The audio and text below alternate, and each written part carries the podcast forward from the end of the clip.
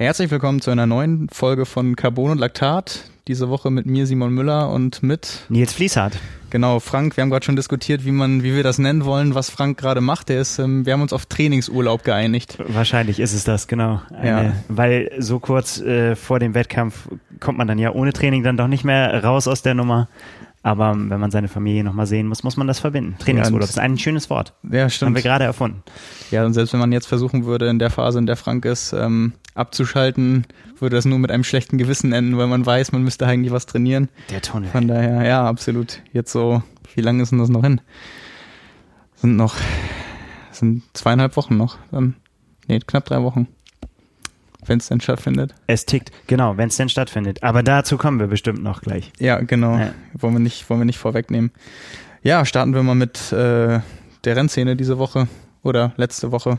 Ähm, da war mit dem Ironman Neuseeland ja äh, eigentlich so der erste große Langdistanz-Klassiker los. Wir haben auch letzte Woche gesagt in der Vorschau, das erste Rennen von den 19 Ironman TV-Terminen, was übertragen wurde im, im Stream. Ja, und äh, ich habe ich hab vorhin den Witz gemacht, so äh, was man daraus mitnehmen kann, äh, Joe Skipper ist wie Rewe. Ja, ganz genau. Jeden Tag ein bisschen besser oder jedes Rennen ein bisschen besser. Ja, unfassbar. Ich bin, ja, ich bin ja so ein bisschen Fan, muss ich fast sagen. Von, wenn ich, wenn von, ich mir das Dr. Joe. Von Dr. Joe. Wenn ich das mal, äh, nein, wir müssen natürlich immer neutral sein und so weiter, aber der Typ fasziniert mich echt schon, schon immer. Ich finde das so krass, weil, ähm, also bevor wir gleich zu den Ergebnissen kommen, äh, ich weiß nicht, wie wollen wir das einmal kurz irgendwie sagen, dass Leute, die das nicht verfolgt haben, das vielleicht nochmal ja. einordnen können. Ich glaube, viele haben es äh, haben's sicherlich mitbekommen, aber damit, damit die auch wissen, worüber wir reden. Genau, also, erstmal den Ernst der Lage erklären hier und dann genau, äh, also, reden wir über Dr. Joe. Genau, Joe Skip hat das, äh, hat das Rennen gewonnen in 7 Stunden 54 Minuten 18 Sekunden, neuer Streckenrekord. Ähm, schnellsten Marathon gelaufen in 2 Stunden 43. Ich habe mal bei Strava geguckt. Seine Aufzeichnung hatte 41,8 Kilometer, wäre dann also 400 Meter zu kurz gewesen. Äh, stand ein 3,54er Schnitt. Müsste ich jetzt mal gucken, ob das so mit der aufgezeichneten Zeit und der offiziellen Zeit übereinstimmt. Ähm, aber ja, tendenziell dann wahrscheinlich ein paar Meter zu kurz.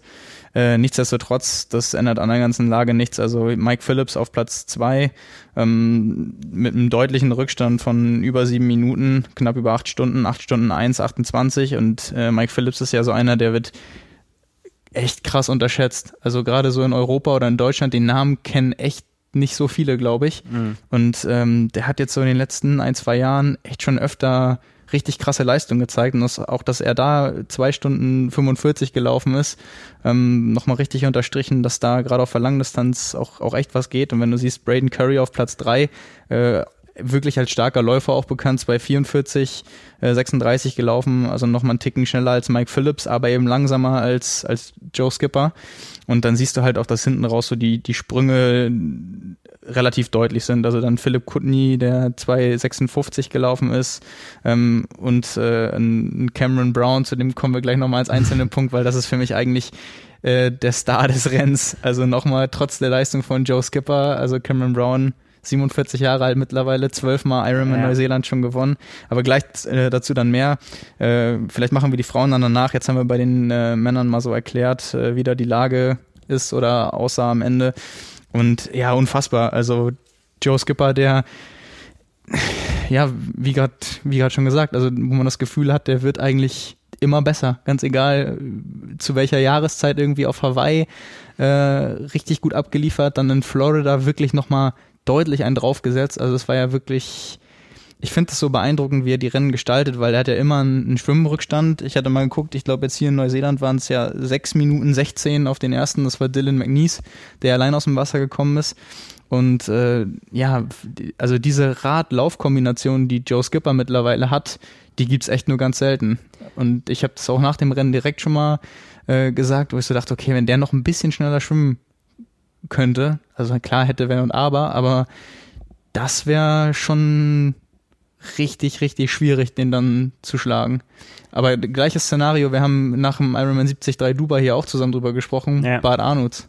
Ja, ja, also das sind so für mich die beiden, wo man echt sagen muss, also die in der Lage sind, allein derartig schnelle Radsplits und, und richtig gute Radleistung hinzulegen und danach so schnell zu laufen und denen man auch nie nachsagen kann, okay, die fahren dann halt in der Gruppe mit und laufen dann schnell, sondern da weißt du, die, mhm. die, die kriegen ihre Minuten gerade auf der langen Distanz fahren dann ran und äh, liefern dann meistens noch den schnellsten oder einen der schnellsten Läufer ab. Was ich bei denen äh, auch beiden so cool finde, ist, dass die halt eben ähm, sich total arrangiert haben mit dieser Situation. Ne? Gibt, äh, also man könnte sich ja auch so Szenarien vorstellen, dass das ein Sportler total verrückt macht, ne? wenn er immer quasi da so, oh, jetzt sind sie alle schon wieder weg und die sind so weit weg und so weiter. Das ist, also muss ihnen ja auch egal sein, äh, erstmal Stand jetzt, aber ähm, dann aber auch zu wissen, so, ich habe das drin. Mich würde das auch mal interessieren. Also vielleicht müsste man die einfach mal fragen, ob das, ob das daran, also woran das liegt, dass sie, vielleicht haben die auch extra in den vergangenen Jahren oder dann irgendwann aufs Radfahren und Laufen gesetzt, weil sie gemerkt haben, okay, den Aufwand, den ich im Schwimmen betreiben müsste, das schafft man dann einfach nicht mehr. Und dann muss man sich auf die Stärke besinnen oder ob das vielleicht tatsächlich immer noch so ist, dass sie denken, okay, wenn ich jetzt auch noch ein bisschen besser schwimmen könnte, dann wird es eben vielleicht viel, also eventuell für noch größere Erfolge reichen. Also ja. Joe Skipper war ja auf Hawaii auch noch nicht auf dem Podium, aber wenn man das so sieht, dann äh, muss man ja wirklich sagen, das ist ja auf gar keinen Fall ausgeschlossen.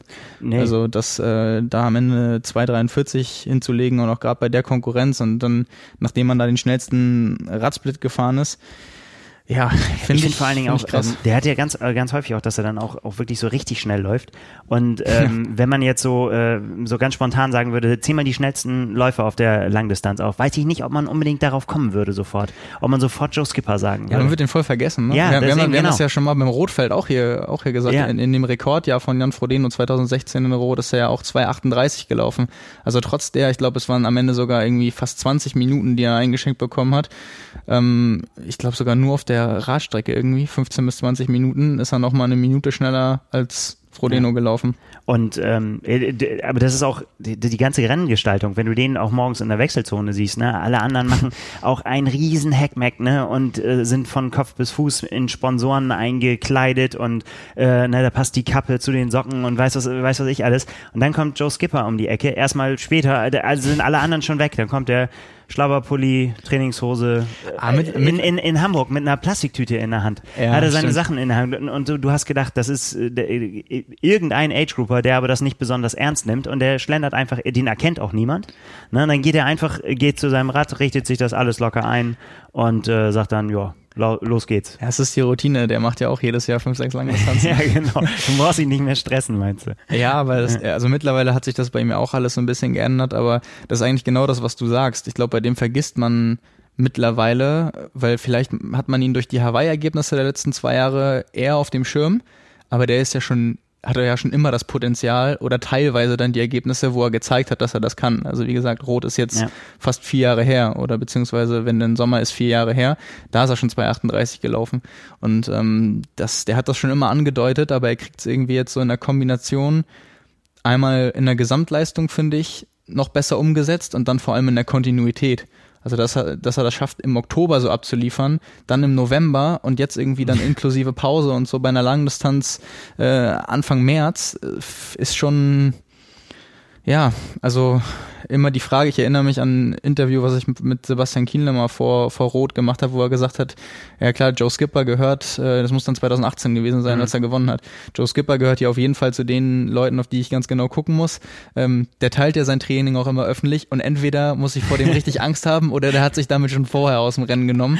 Äh, also das, einmal wird das natürlich dann auch genau verfolgt und äh, der macht halt auch echt abartig viel, ne? Ja. Also der, der verträgt das irgendwie auch so gut, dass er diese bekannte Wales-Aktion da vor, vor Hawaii, dass er da trotz Disqualifikation durchgezogen hat und es ihm ja offensichtlich nicht geschadet hat. Wobei das ja auch jetzt wieder so ein Diskussionspunkt ist, wo wir sagen müssen, werden wir nie rausfinden, ja, ob er jetzt noch besser gewesen wäre, so wenn er es denn gelassen ja. hätte oder ob ihm das was gebracht hat, auch wenn es nur mental ist und so weiter, ist halt ab einem gewissen Punkt echt schwer messbar. Aber was ich auch so beeindruckend finde, der hat ja, hat ja auch Wanaka gemacht. Und ich finde, Joe Skipper ist so einer, eines der Beispiele für die Athleten, die einfach im Verhältnis auf der Langdistanz viel, viel stärker sind als auf der Mitteldistanz. Weil er mehr Zeit hat, hinten raus das Eis wieder aufzuholen. Ne? Ja, weil offensichtlich sein Athletenprofil und seine, seine Veranlagung beziehungsweise seine Physiologie echt so ist, dass er die Intensitäten offensichtlich viel, viel besser umsetzen kann. Beziehungsweise da viel effektiver arbeitet oder ökonomischer ja. ist. Ähm, aber der, der ist ja in Wanaka, weil er Verpflegung verloren hat und auf dem Rad, ist ja auf dem Rad auch weit vorgefahren und war dann in Führung mit Braden Curry. Also der hätte ja da wahrscheinlich mit einem guten Lauf, hätte er vielleicht sogar das Ding gewinnen können. Ist ja dann total geplatzt und 1,26 gelaufen, aber musste ja halt mal vor Augen halten. Irgendwie, das war dann vor, vor drei Wochen war das dann, glaube ich. Da läuft er 1,26 am Halbmarathon und ein paar Wochen später dann 2,43 im Marathon. Und ähm, ja, es ist schon, den hätte man halt bei einer, bei einer Mitteldistanz, wenn, wenn so ein Rennen dann top besetzt ist, auch nie für einen Sieg, also was heißt nie, aber selten für einen Sieg dann auf dem Schirm, weil ja. man einfach sagt, okay, das ist jetzt niemand, der dann am Ende den, den Halbmarathon irgendwie noch in 1,9 oder 1,10 läuft, ähm, müsste man jetzt mal gucken, weiß ich aus dem Kopf auch nicht, was das so eine Bestleistung sind. Es kommt natürlich auch extrem auf den Kurs drauf an und auf die mhm. Konkurrenz und den Rennverlauf. Aber das ist, finde ich, seit jeher schon sehr, sehr auffällig, dass der einfach für, auf, der, auf der Langdistanz viel, viel besser im Verhältnis ist als auf der Mitteldistanz. Ja. Und trotzdem, wie du gesagt hast, ne, immer irgendwie unterm Radar. Ich weiß auch noch, äh, waren wir da zusammen am Stand in Rot, wo wir ihn, äh, wo, äh, Messestand, von seinem aktuellen Sponsor von Quintana Roo und wir ihn da getroffen haben und gefragt haben, was los? Suchst, ja, du, suchst du noch ja. ein neues Rad? Er so, ja, mal gucken. Irgendwie so, ja. da ist er doch mit seinem selbst angemalten Scott gefahren vorher Stimmt. immer, ne? Und, und ja. äh, alles zusammengesucht, Vorderrad hat nicht zum Hinterrad gepasst und, und äh, alles solche Geschichten. Und ähm, ja, äh, ist jetzt nicht so, dass jetzt irgendwie die, die großen Firmen sagen würden, hier, das ist unser, unser Mann, ne? Ja. Aber das ist to total dieses Beispiel von, von unterm Radar. Ja, voll. Ja. Ich bin nicht voll bei dir. Ich weiß nämlich gar nicht, woran das liegt, weil mittlerweile ja auch seine Erfolge so sind, dass man sagen kann, okay, es ist äh, also außer Frage, der gehört zu den weltbesten Langdistanzlern, die wir gerade haben und der ist auch, also gerade im im Laufen jetzt, wenn, wenn man sich Florida anguckt und dann den nahen Zeitabstand zu Hawaii und jetzt sieht, dass der wieder, egal ob jetzt 200 Meter zu viel oder zu wenig, mhm. aber auch einfach im Verhältnis die Leistung zu den anderen Athleten, das ist schon sehr, sehr ordentlich. Ja, also, sobald der da in der ersten Radgruppe erstmal drin ist und da auffahren kann und, und mitfährt, so wie es ja auf Hawaii letztendlich auch der Fall war, ähm, da wird das schon spannend. Hitze ist offensichtlich noch nicht so ganz seins, aber ich meine, die Ergebnisse waren ja gut. Nicht sehr gut, aber, ja. aber gut. Aber ähm, schauen wir mal, was dann nach, nach oben noch geht. Ich habe gerade schon gesagt, äh, Platz zwei und drei, Mike Phillips und Braden Curry. Äh, letztendlich auch die beiden, ähm, die den Slot bekommen haben. Was bedeutet. Drei Kreuze ähm, bei Braden Curry bestimmt, oder? Ja. Nicht, nicht so wie letztes Jahr irgendwie. Ja. Ja, was aber im Umkehrschluss bedeutet, Philipp Kutten auf Platz 4. Ja, irgendeiner wird's dann, ne? Ja, wir haben es halt vorher gesagt, weil das genau dieses Beispiel habe ich herausgegriffen, um zu sagen, stell dir mal vor, der liefert auf Hawaii ab, macht irgendwie sein bestes ja. Rennen, geht dann nach Malaysia, dann kommt nach Javier Gomez um die Ecke, er wird Zweiter, äh, macht ein super Rennen und habe ich ja spaßeshalber letzte Woche, letzte Woche meinte ich ja noch so, okay, wenn der jetzt nach Neuseeland geht und da kommt dann äh, ein Brain Curry und ein Mike Phillips und äh, ja, jetzt ist es letztendlich genauso gekommen.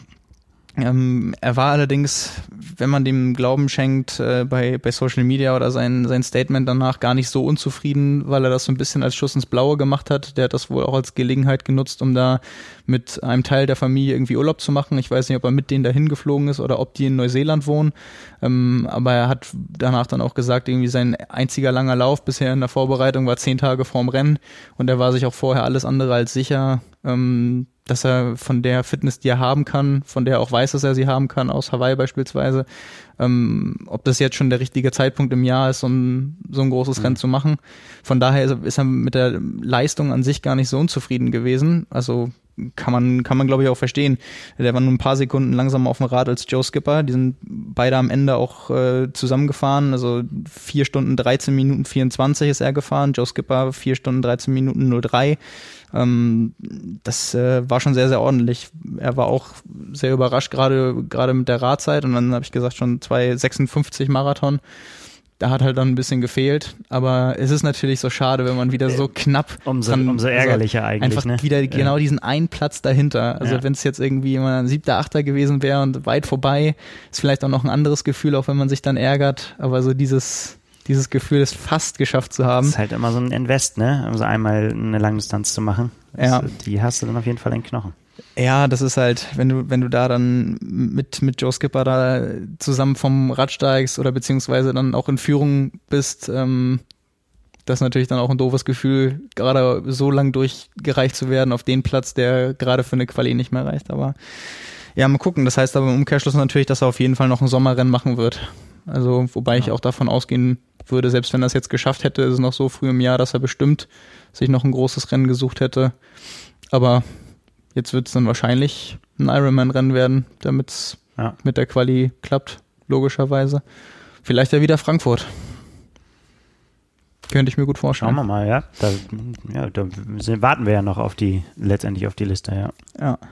Du hast gerade schon äh, von Joe Skipper gesagt, äh, in, in Rot war es, als er sein Rad irgendwie noch unkenntlich gemacht hat und so. Das gleiche war ja jetzt äh, bei Theresa Adam in Neuseeland, die wirklich extrem eindrucksvoll gewonnen hat. Also fast noch, ähm, fast noch beeindruckender als äh, Joe Skipper oder eigentlich ja noch beeindruckender. Also nicht nur mit äh, 16 Minuten Vorsprung knapp in 8 Stunden 40, 30, sondern äh, mit einer Radzeit von 4 Stunden 36 gut 16 Minuten schneller gefahren als die zweitschnellste Radzeit. Also das muss man, muss man erstmal machen.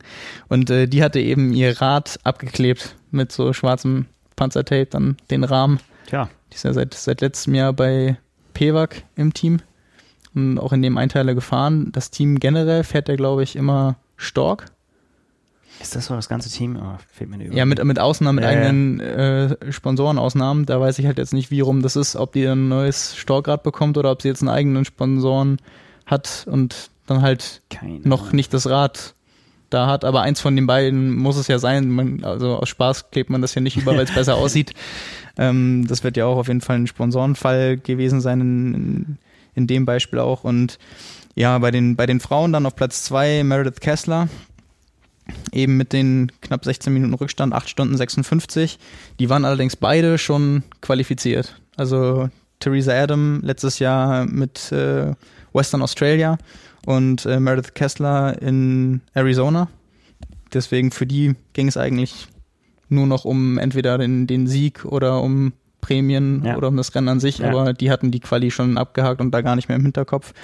Dementsprechend äh, gingen die beiden Quali-Plätze an Platz 3 und 4, bei den äh, Männern ja auch an Platz 2 und 3 und das waren aus Spanien ähm, Judith Correction Vaquera, noch nie gehört ehrlicherweise, muss ich sagen, ähm, aber in 9 Stunden 3 auf jeden Fall, äh, auch wenn es dann Platz, Platz drei nur in Anführungszeichen war, ähm, eine starke Leistung gezeigt, auch äh, schneller gelaufen als äh, Theresa Adam und Meredith Kessler. Ähm, drei Stunden 4,44, also sehr, sehr ordentlich. Der Name so hat mir ehrlich gesagt jetzt nichts gesagt. Vielleicht drängt er sich aber in Zukunft nee. auf und wir werden ihn häufiger sehen. Müssen wir, müssen wir mal abwarten. Ähm, aber auf Platz vier Rachel McBride. Die kennen wir schon ein bisschen besser, auch von ihren Rotstarts. Hat genau. sich ja auch dieses Jahr wieder angekündigt. Auch immer auffällig. Also kann man ja auch nicht übersehen, dann, wenn sie auf der Strecke ist. Genau, ja. ja. Sowohl von ihren Outfits als auch sonst von der Frisur ja. und äh, generell so, glaube ich, eine ziemlich schillernde Persönlichkeit. Ähm, ja, also die beiden haben die Slots bekommen. Und äh, ja, kommen wir zu der, der eigentlich eindrucksvollsten Geschichte des Rennens. Ich habe gerade schon gesagt, das ist eigentlich Cameron Brown, weil der ist mit 47 Jahren da jetzt an den Start gegangen und ist Sechster geworden. Also das finde ich, äh, ist generell schon eigentlich krass genug, um, um das mal ins Verhältnis zu setzen, seines Blitz. Also der hat 8 Stunden 14, 36 gebraucht und ist den Marathon am Ende in 2,51 gelaufen. Mhm. Als 47-Jähriger in einem Ironman. Also ja. Als wenn das schon nicht reichen würde, ne? Und dann, also wie schon gesagt, der ist ja bekannt dadurch, dass er den, eben den Ironman Neuseeland zwölfmal schon gewonnen hat. Und äh, das ist, ich finde das wirklich krass. Also auch so oft am Stück, ne? Ja, ja, ja, genau. Und äh, da, ich habe ich hab einen Kommentar gesehen, da hat das jemand mal ins Verhältnis gesetzt. Ähm, Cameron Brown ist 2005 Zweiter auf Hawaii geworden, hinter Fares Al-Sultan bei seinem Sieg. Und seine Splits ähm, auf Hawaii 2005 waren äh, 52, 23 fürs Schwimmen, 4,33 fürs Radfahren und 2,50, 13 fürs Laufen. Und insgesamt äh, eine, ne Zeit von 8 Stunden 19, 36. Also klar, es ist Hawaii. Ja. Aber 15 Jahre später ja. war er jetzt nochmal drei Minuten schneller und nur eine Minute langsamer beim Marathon als bei seinem zweiten Platz bei der Ironman WM. Das gibt mir Mit ja 47. ja. Da habe ich ja noch ein paar Jahre. Das ist wirklich, also da war ich auch echt sprachlos, als ich das gesehen habe. Und noch viel, viel cooler fand ich eigentlich seine Aussage, dass er nach dem Rennen gesagt hat, er war total zufrieden mit der Leistung und er will, bis er 50 Jahre alt ist, als Profi beim Ironman Neuseeland an den Start genau, gehen. Genau, das macht er. er. Macht doch sonst nicht mehr so wahnsinnig viel. Ne? Das Ja. ist immer so sein, äh, sein Ding. Ja. Die lassen ihn quasi, ja, er, ja, er macht wahrscheinlich irgendwas anderes. Also kann man ja kein Geld mit verdienen, wenn man nur beim Ironman New Zealand an den Start geht. Aber ich weiß nicht, wie das dann mit Sponsoren läuft. Also muss ja, weil du kannst die Ja. Leistung halt auch nicht bringen, wenn du sonst noch was anderes machst. Ja, also gerade in dem Alter. Aber das ist, äh, die Aussage fand ich halt cool. Ja, also der geil. will das, der will das echt durchziehen, dann Voll noch, gut. noch dreimal zu starten. Ähm, ja, bis er 50 Vielleicht, ist. vielleicht lassen sie ihn ja nochmal vor, dass er sich nochmal für Hawaii qualifiziert oder so. Ja, der war letztes Jahr auf Hawaii. Vorletztes Jahr auf Hawaii, ja, 2018. das Da kam er uns doch entgegen. Ja. Und äh, das, ja, es ist schon verrückt. Ja, Ja, so viel ähm, auf jeden Fall. das, äh, ne, 50 ist das neue 35 oder so ähnlich. Ja, nicht, dass ich habe das schon spaßhalber gesagt, nicht, dass das äh, Andi Rehlert jetzt sieht, die Aussage. Der, die, der, das ist ja immer sein Paradebeispiel. Die, die Aussage, ich mache das noch bis ich 50 bin und er jetzt seinen Plan nochmal umwirft Du. und sagt, äh, Das, äh, das ist immer alles drin. Also ich glaube tatsächlich, wenn so, solange der da mal hinguckt und der, der folgt das, verfolgt das, weißt du ja auch. Ja, ich weiß. An- an- Andi verfolgt das ja genau, was der da macht. Ja, ja. Und ähm, sagt sich dann auch, ja gut, warum, wenn der das kann, warum soll ich das nicht machen? ja, schauen wir mal. Das Ja. bleibt spannend auf jeden Fall. ja, das stimmt. Ja, mal sehen. Wir, wir behalten cool. das mal im Auge, was er sonst dieses Jahr noch macht und ob das wirklich jetzt nur dieses eine große Rennen Ja. äh, ist oder es dabei bleibt oder vi- vielleicht auch sich nochmal vornimmt, äh, bei einem anderen Wettkampf einen rauszuhauen. Warten wir mal ab. Ja, bevor wir wei weitermachen, haben wir noch einen Presenter. Dieser Podcast wird euch präsentiert von Sailfish, der Schwimmmarke im Triathlon, auf die auch Top-Athleten wie Patrick Lange, Anne Haug, Laura Philipp, Florian Angert und viele weitere vertrauen. Du bist, glaube ich, auch schon mal Sailfish geschwommen. Genau, in dieser Reihenfolge. ja, tatsächlich. Mein, äh, mein allererster Neo war von äh, Sailfish und dann auch tatsächlich ähm, äh, ja einfach ja, eingestiegen mit dem Einsteiger-Neo und äh, dann für mein, äh, in meine erste Langdistanz in, in Rot, dann habe ich gesagt, ich brauche unbedingt irgendwas, was, äh, was viel Auftrieb verleiht und äh, trotzdem viel Flexibilität hat. Und dann, ja, war es dann äh, tatsächlich auch äh, Sailfish One. Ganz beliebt ist auch bei uns hier ähm, bei der, bei der ähm, na, Leserwahl quasi kann man sagen, je, Triathlon Award. genau, Triathlon Award je, jedes Jahr irgendwie auch immer mit dabei, oft auf eins, mal auf zwei, das wechselt so ein bisschen, ja, aber Ja, mein, mein zweiter Neoprenanzug war der Sailfish G-Range. Das ist auch, äh, das, ich meine, das ist ja auch in Deutschland äh, tatsächlich auch, siehst das ja auch bei den Rennen total Ja, häufig. Ja. Ja. Genau. Und äh, den Gründer, Jan Sibbersen, kennen sicherlich auch viele. Nicht nur eben, weil er Sailfish gegründet hat, sondern weil er immer noch der schnellste Schwimmer auf Hawaii bisher ist mit seinen, was waren es, 46, 31, glaube ich. Ähm, ja, genau. Es gibt momentan noch bei Sailfish äh, in Deutschland, Österreich und in der Schweiz äh, die Möglichkeit, bei Neopren Testschwimmen mitzumachen, also da eben mal bei den Modellen, die wir auch gerade schon aufgezählt haben, zu schauen, was äh, passt für einen, was äh, passt so überein auch mit den Schwimmfähigkeiten, die man mitbringt Ja. und mit den eigenen Vorlieben und äh, da kann man, ich habe gerade schon vom G-Range gesprochen, noch das andere, weitere und neuere Topmodell testen, den Ultimate IPS Plus. Ähm, genau, also wer da die Möglichkeit hat, äh, bei einem Testschwimmen teilzunehmen, kann das gerne mal machen. Und für alle Hörer dieses Podcasts gibt es im März von Sailfish einen Rabattcode, der lautet Sailfish15, alles klein geschrieben und zusammen. Und da bekommt ihr im Online-Shop unter sailfish.com 15% Rabatt auf eure Bestellung. Ja, machen wir weiter mit der Rennszene. Und äh, das ist eigentlich schon der leichte Übergang, weil wir quasi im Intro ja schon angedeutet haben, wenn Südafrika denn stattfindet. Äh, wieder mal mit dem, ja. mit dem Coronavirus, weil ähm, ja Abu Dhabi ja abgesagt wurde und das dazu führte, dass einige Athleten sich dann überlegt haben, wie sie das Wochenende noch anders irgendwie nutzen können und vielleicht auch noch einen Wettkampf bestreiten. Und äh, da gab es dann ganz verschiedene Sachen. Also was ein bisschen schneller abgehakt ist vielleicht, ist Mario Mola, der ähm, bei den Cross-Country-Meisterschaften, Balearen-Meisterschaften äh, mitgemacht hat. Der kommt ja ursprünglich auch vom Laufen und auch vom Cross-Country. Ist da Siebter geworden. Also Mario Mola kommt ja aus Mallorca, ist damit quasi Deutscher. Und qua qua quasi schon die erste sichere olympische Medaille für Deutschland Ja, das ist, Triathlon äh, dieses Jahr. das ist ein gutes Gefühl, da eine sichere Bank zu haben. Das ist gut, der Mario macht das. Genau. Das ist super. Ähm, ja, siebter Platz. Ähm, ja, sicherlich nur so als Trainingslauf mitgenommen, äh, aber gab es irgendwie auch schon so spektakuläre Bilder, wenn, wenn das so richtig in Teams findet das da statt, also wie es in Amerika dann auch so ist ja, mit dem Verfahren, dass nicht quasi nicht Einzelstarter, sondern die ganzen Teams stehen da zusammen mit ihren vier, fünf Leuten und äh, dann in einer geraden Reihe ähm, und starten dann alle zusammen, eben so, dass die, die jeweiligen Teammitglieder zusammen auf die Strecke gehen und es dann diesen anfangs 200, 300 Meter Sprint gibt auf der Geraden, bis dann die erste Kurve kommt. Also das ist ja schon ein ganz, ganz anderes Anforderungsprofil, aber ja. gerade für jemanden, der irgendwie aus der Welt mal vor mittlerweile bestimmt 10, 15 Jahren irgendwie kommt, ähm, mal so ganz cool das einzustreuen. Aber ich, ich kann das überhaupt nicht einschätzen. Siebter Platz würde man ja schon sagen, okay, da gab es dann, dann doch noch einige, die schneller waren als er. So, ist das, äh, ist das hoch einzuschätzen oder also wie, wie hoch sind da denn die großen Unterschiede? Oder ist das so eine, so eine Range, wo jeder gute Ey, das ich, Das äh, kann ich überhaupt nicht, das kann, kann ich überhaupt nicht einschätzen. Also man, man weiß ja, was Mario Mola kann und er kann auch im Verhältnis zu einem Läufer ziemlich viel. Auf der anderen Seite ist einmal ähm, Cross Country natürlich eine komplett andere Anforderung. Und dann weiß ich auch ehrlich gesagt nicht, was es da für Teams sind. Also wer da, ob da wirklich dann die spanische Läuferelite zusammenkommt und, und das ein großes Ding ist, weil dann ist siebter Platz wirklich sehr, sehr beachtlich. Ähm, ich ich weiß nicht. Also da stecken wir nicht so drin. Nee, ich glaube, das kann man auch echt schwer beurteilen, weil das ja auch echt drauf ankommt, wie so ein Kurs ist. Also ob das jetzt ein Kurs ist, wo dann auch noch Bäume liegen und das extra irgendwie mit ähm, also so rutschigem Untergrund äh, bewässert wurde, damit das nochmal anspruchsvoller ist. Da gibt's ja alles okay. von bis äh, und einfach nur dann zum Beispiel über eine Koppel laufen, was dann mehr oder weniger gar nicht Koppellauf. an Koppellauf. Ja.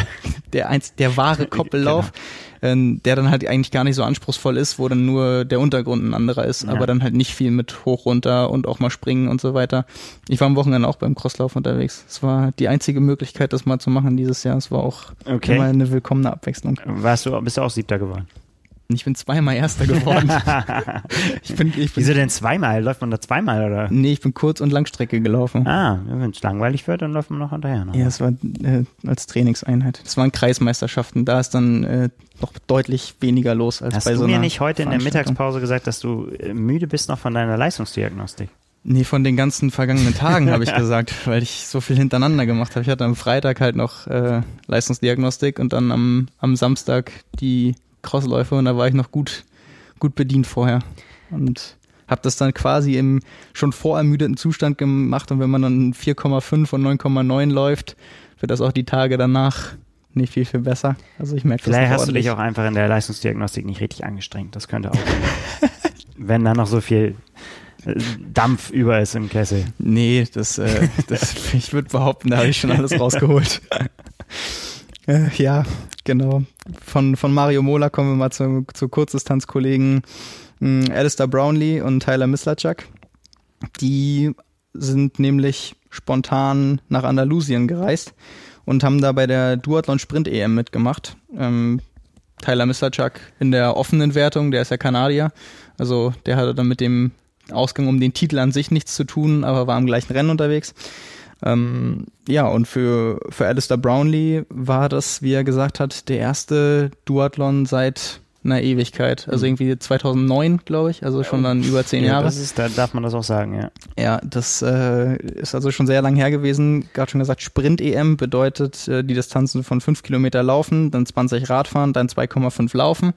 Und ähm, ja, auch dann, man, man mag es gar nicht glauben, aber da gibt es tatsächlich auf der Ebene so viele Spezialisten, dass man nicht unbedingt sagen kann, da kommen dann die Triathleten irgendwie und ähm, gewinnen das dann einfach mal ja. so nebenbei. Also ja, da gibt's genau. dann schon, ähm, letztendlich ist, ist der, der Sieger, also um es vorwegzunehmen, dann Alistair Brownlee hat nicht gewonnen und auch Taylor Mislachuk hat nicht gewonnen. Ähm, Brownlee ist Vierter geworden, Mislachuk ist Zweiter in der Gesamtwertung geworden und ähm, der Sieger war nämlich äh, Benjamin Choquer, ein ähm, Franzose, der ebenfalls im Duathlon Welt- und Europameister ist, also ein Spezialist. Das wollte ich nur damit sagen. Ja. Also ähm, ich weiß nicht, mir war das vorher auch nicht so klar, dass es dann auch Leute geben kann, die offensichtlich dann im Schwimmen so große Defizite haben, dass sie trotzdem dann im Rad fahren und laufen, aber konkurrenzfähig gegen solche Leute sind. Mhm. Weil da redet man ja wirklich von einer absoluten Weltspitze und Weltklasse. Ja.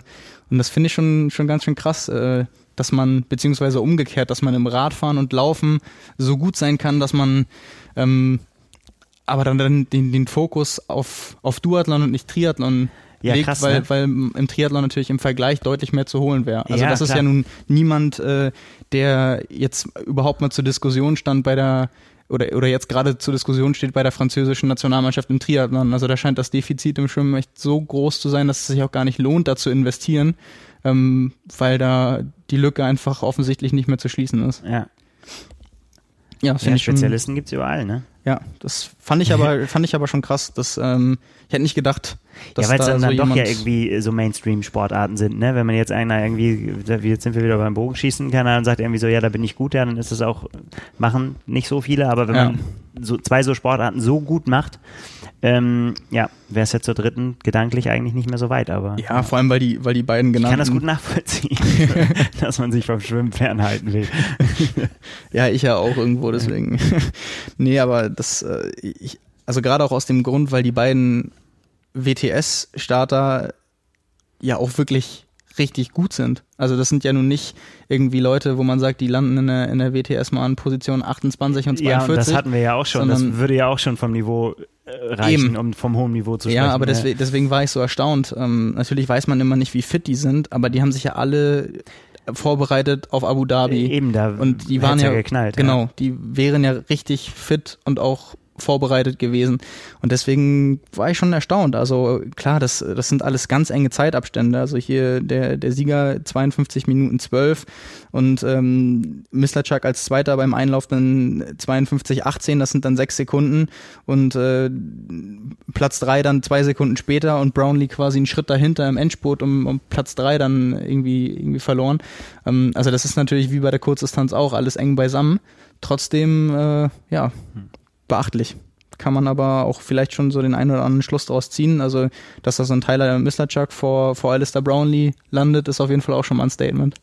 Ja, da würde ich jetzt noch nicht zu viel draus machen, aber Ja, bei so einer Laufentscheidung am Ende, da will sich, will sich ein Alistair Brownlee sicherlich nicht die Butter vom Brot nehmen lassen. Also wäre wird, ja nicht der Kandidat normalerweise. der, der wird das schon bis zum Ende ausgereizt haben. Und auch der Endsprint, wenn man den äh, gesehen hat, also das Rennen wurde auch live übertragen, der hat da schon alles versucht. Also der wurde wirklich im, im Kampf um Platz, um Gesamtplatz drei da echt äh, 50 Meter vorher nochmal überholt und konnte dann auch nicht, äh, auch nicht nochmal anziehen.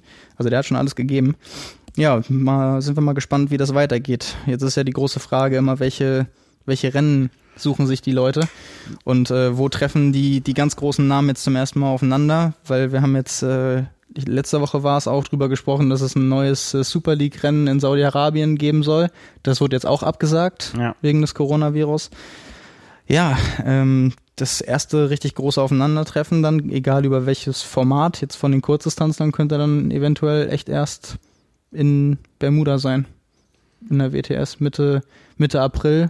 ja, Und da muss man auch schon sagen, wenn denn überhaupt. ja, Also, im, im momentan echt grad vorsichtig- ist ja wirklich, vorsichtig äh, sein. kann man eigentlich keine wirklichen Prognosen. Also ist ja auch nicht, stellt sich auch keiner hin und sagt irgendwie, in drei Wochen ist das wieder erledigt, ganz im Gegenteil. ja. Also von daher, ja, muss man mal gucken. Das stelle ich mir unheimlich schwierig vor. Ich meine, vielleicht ist das, sind die da einfach als Profis auch abgezockter und sagen, ja, bereite ich mich halt, ne, das gibt's immer oder wie auch immer, ne, man kann auch mal eine Verletzung haben oder einen Sturz, dann wird halt umgeplant. Aber ähm, ja, für die sowieso, ne, jetzt auch gerade, weil es der Einstieg ist in die Saison so richtig und ähm, ja, oder aber auch für, für Age Grouper oder so, ne, Ja. wo, wo die Rennen jetzt ausfallen. Ähm, Stelle ich mir schwierig vor. Also auch Frank, äh, wir haben es ja jetzt hier äh, Ja. Vor der Ja, be Bürotür. be be bevor, bevor, wir, bevor wir da gleich ein bisschen tiefer ein, einsteigen, ging es jetzt nur darum, dass auch, auch gerade jetzt so äh, ein, ein Alistair Brownlee oder ein Tyler Mislachuk, die jetzt auch wahrscheinlich überlegen würden, machen sie jetzt äh, Weltcuprennen oder wie wäre das mit Super League gewesen? Da stand jetzt die Startliste schon, aber das sind ja auch alles so Faktoren, wie die jetzt weitermachen. Das war jetzt eine, eine Kurzschlussreaktion, sich irgendwie noch bei einem Duathlon anzumelden und irgendwo unterzukommen, um mal so ein bisschen die Form zu testen. Das Ja. war jetzt trotz all dem, dass sie natürlich alles gegeben haben, nichts Besonderes oder ein großes Event oder lang vorbereitet, das Format. Das war ja eher so einfach mal ein Zwischenstand, vielleicht auch mal ein harter Test gegen Konkurrenz.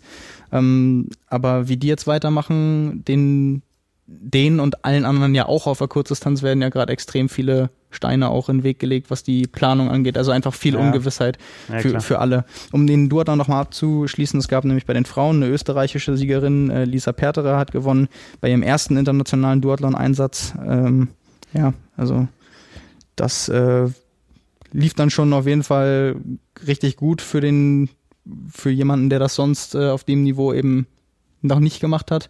Ähm, vielleicht ist es da aber auch so, da, da bin ich mir auch nicht sicher, habe ich auch nicht genug Einblick, dass bei den Frauen vielleicht die Leistungsdichte, könnte ich mir vorstellen, im Duathlon nochmal weniger hoch ist als bei den Männern, weil es ja sogar da schon im Verhältnis relativ wenige Spezialisten gibt. Also die gibt es definitiv, gerade bei den großen Rennen und auch bei Weltmeisterschaften und so.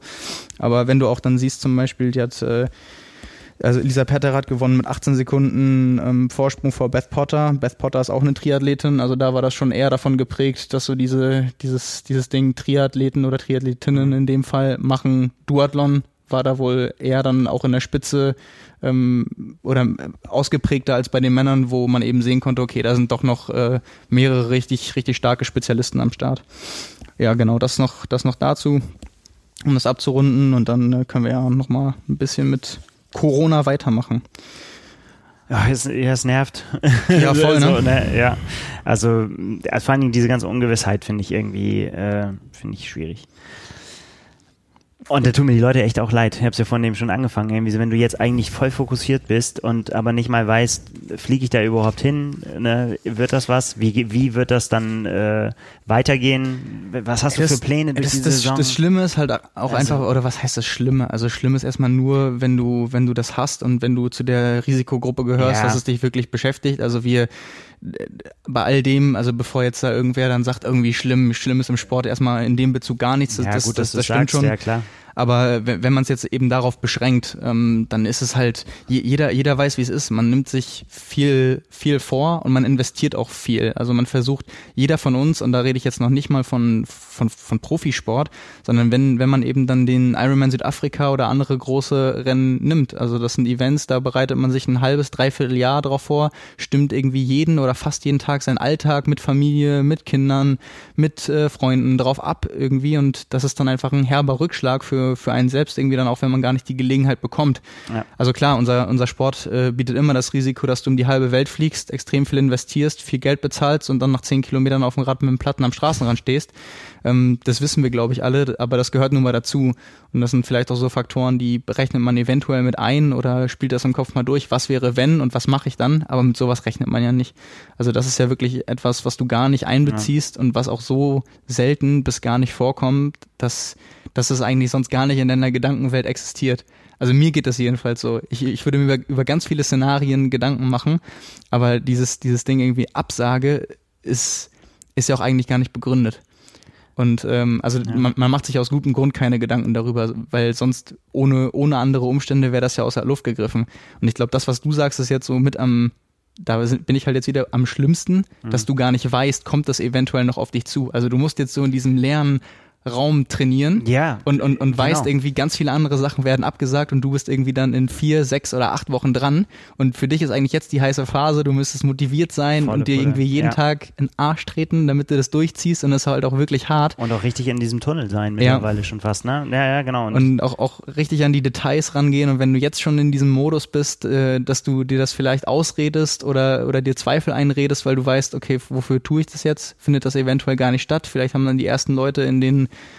Gruppen oder Foren oder wo man dann auch liest oder bei Veranstaltern auch mal angefragt und du hast immer größere Zweifel und bist dann schon eher in dem Modus, äh, dich darum zu kümmern, was wäre wenn und wie viel Geld du denn von deinen Flügen oder Unterkunft oder so oder von der Reise wieder kriegst, mhm. als dich mit deinem Training zu beschäftigen, was dich jetzt eigentlich voranbringen würde.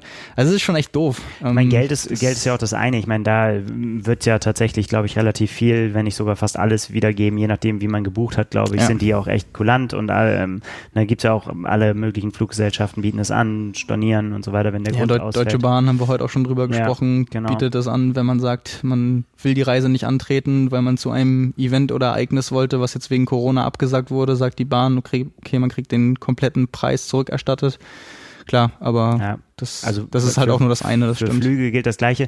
Aber selbst dann, wenn du da finanziell ganz gut rauskommst aus der Nummer, ist es äh, für viele dann, denke ich, trotzdem die Saison gelaufen, weil wenn du nur dieses eine Zeitfenster jetzt dir quasi geparkt hast und gesagt hast, in der Zeit muss es klappen, wenn das mit der Quali klappen soll, dann da, weil ähm, ne, äh, zu einer anderen Zeit kann ich entweder nicht mehr, ich bin auch nicht vielleicht nicht mehr angemeldet irgendwo anders ja, dann äh, ist es rum. Ja, es ergeben sich ja, ähm, wenn man das jetzt auf die Amateure oder Age-Grouper beschränkt, ganz viele blöde Konstellationen. Jemand, der eine Ironman-Langdistanz macht und es sich eventuell für Hawaii qualifizieren will, der auch nur begrenzten Urlaub hat, der den Urlaub dann schon genommen hat. Ja, genau, ähm, dass man ja nicht mehr umbuchen kann. Das Zeitfenster genau, wäre jetzt gewesen. Ja, ja, und, ja, genau. und es gibt sicherlich die Leute, die sagen, okay, ich mache dann noch ein, einfach ein anderes Rennen oder ich verschiebe das Ganze. Es wird aber sicherlich auch die geben, die sagen, okay, das, das geht nicht so einfach. Oder vielleicht auch Leute, die ein Rennen an einem Urlaubsort in einer Ferienzeit äh, machen, ganz egal jetzt welches Format oder welche Distanz, einfach weil sie sagen, da können wir mit der ganzen Familie hin, mhm. da bleiben wir vorher noch, danach noch und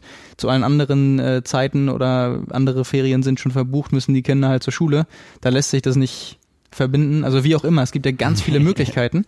Ähm, aber das ist schon, das ist schon echt ärgerlich dann, wenn das so läuft und wenn das allen einen Strich durch die Re Rechnung macht und da müssen wir vom Profisport der jetzt, jetzt gar nicht erst anfangen, weil da geht's ja dann tatsächlich auch um den Beruf, der ein Stück weit nicht mehr ausgeübt werden kann. Das ist ja alles noch auf der Ebene, nimmt das ja nochmal ein anderes Ausmaß an. Also, ja, auch total mit der ganzen Zeitplanung, ne? Wenn du ja. dann, wie gesagt, irgendwie eigentlich die frühe Quali jetzt klappen soll und das gar nicht stattfindet, dann. Ich hatte heute noch zufällig ja. gesehen, ähm, dass äh, Thorsten Radde äh, getweetet hatte, seine ersten Voraussagen für Südafrika sind raus bei den Profis und dann gesagt, wer die die Top-Favoriten sind nach seinem Algorithmus und die hat er dann alle verlinkt und Sebastian Kienl hatte das geretweetet und hat dann nur ähm, irgendwie geschrieben, fingers crossed, dass äh, das Rennen überhaupt stattfindet. Mhm. Also da werden sich offensichtlich auch berechtigterweise natürlich jetzt ja, bei klar, dem Verlauf der letzten Woche gleichen Gedanken, Gedanken drüber gemacht, ja. ja.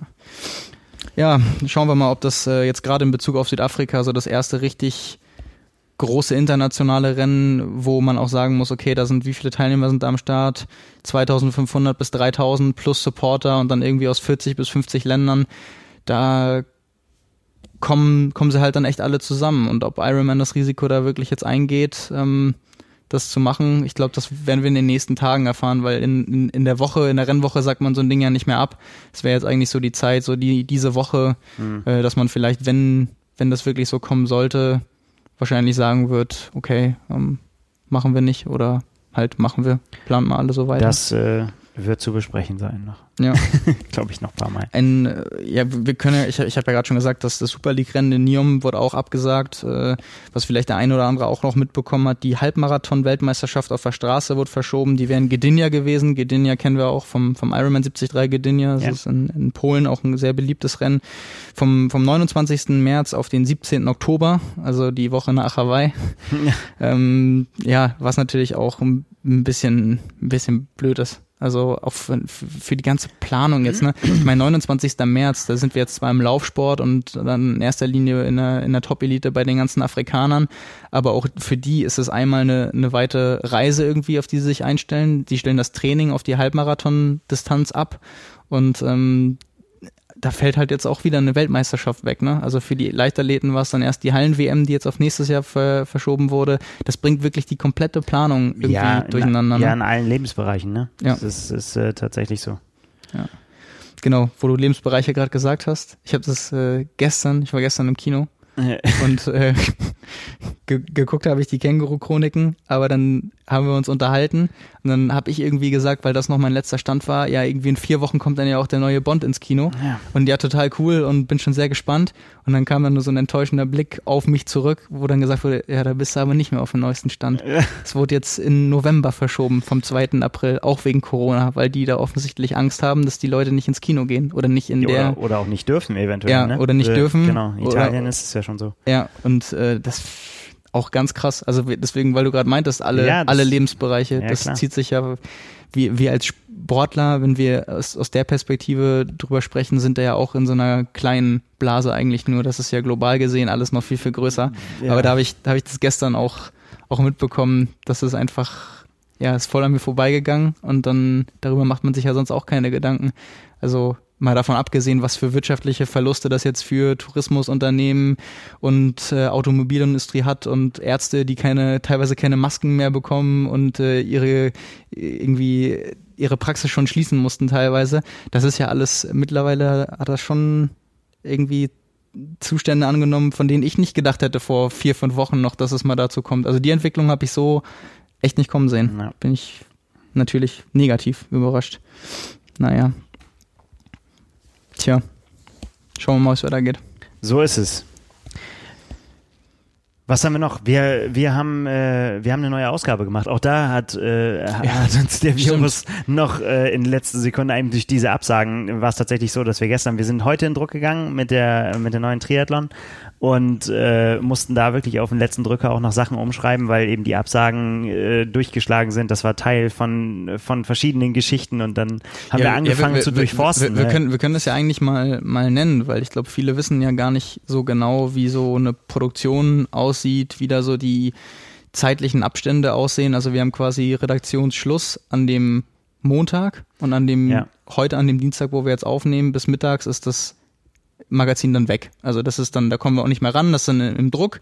Und äh, eine Woche später, an dem, also an dem darauffolgenden Mittwoch, liegt es immer im Kiosk. Also da vergehen Richtig. acht Tage. Und vorher ist es aber schon bei den Abonnenten. Genau, vorher ist es bei den Abonnenten, nur wenige Tage später. Und ja, das ist, ich glaube, wir hatten so ein paar Fälle hier jetzt in den letzten Jahren, wo sich das immer maximal ungünstig überschnitten hat. Einmal war 2016 vor Olympia ja. als wir die Vorschau hatten und dann Fabian Fiedler, falls er das hört, an der Stelle schöne Grüße, hier saß und noch komplett irgendwie bis in die Nacht eine, neue Geschichte schreiben musste, weil dann bekannt gegeben wurde, dass niemand für Deutschland äh, bei den Männern ins olympische Rennen geht, obwohl es Plätze gegeben hätte und das einfach dann die, die komplette Geschichte und den, die Vorschau durcheinander gebracht hat.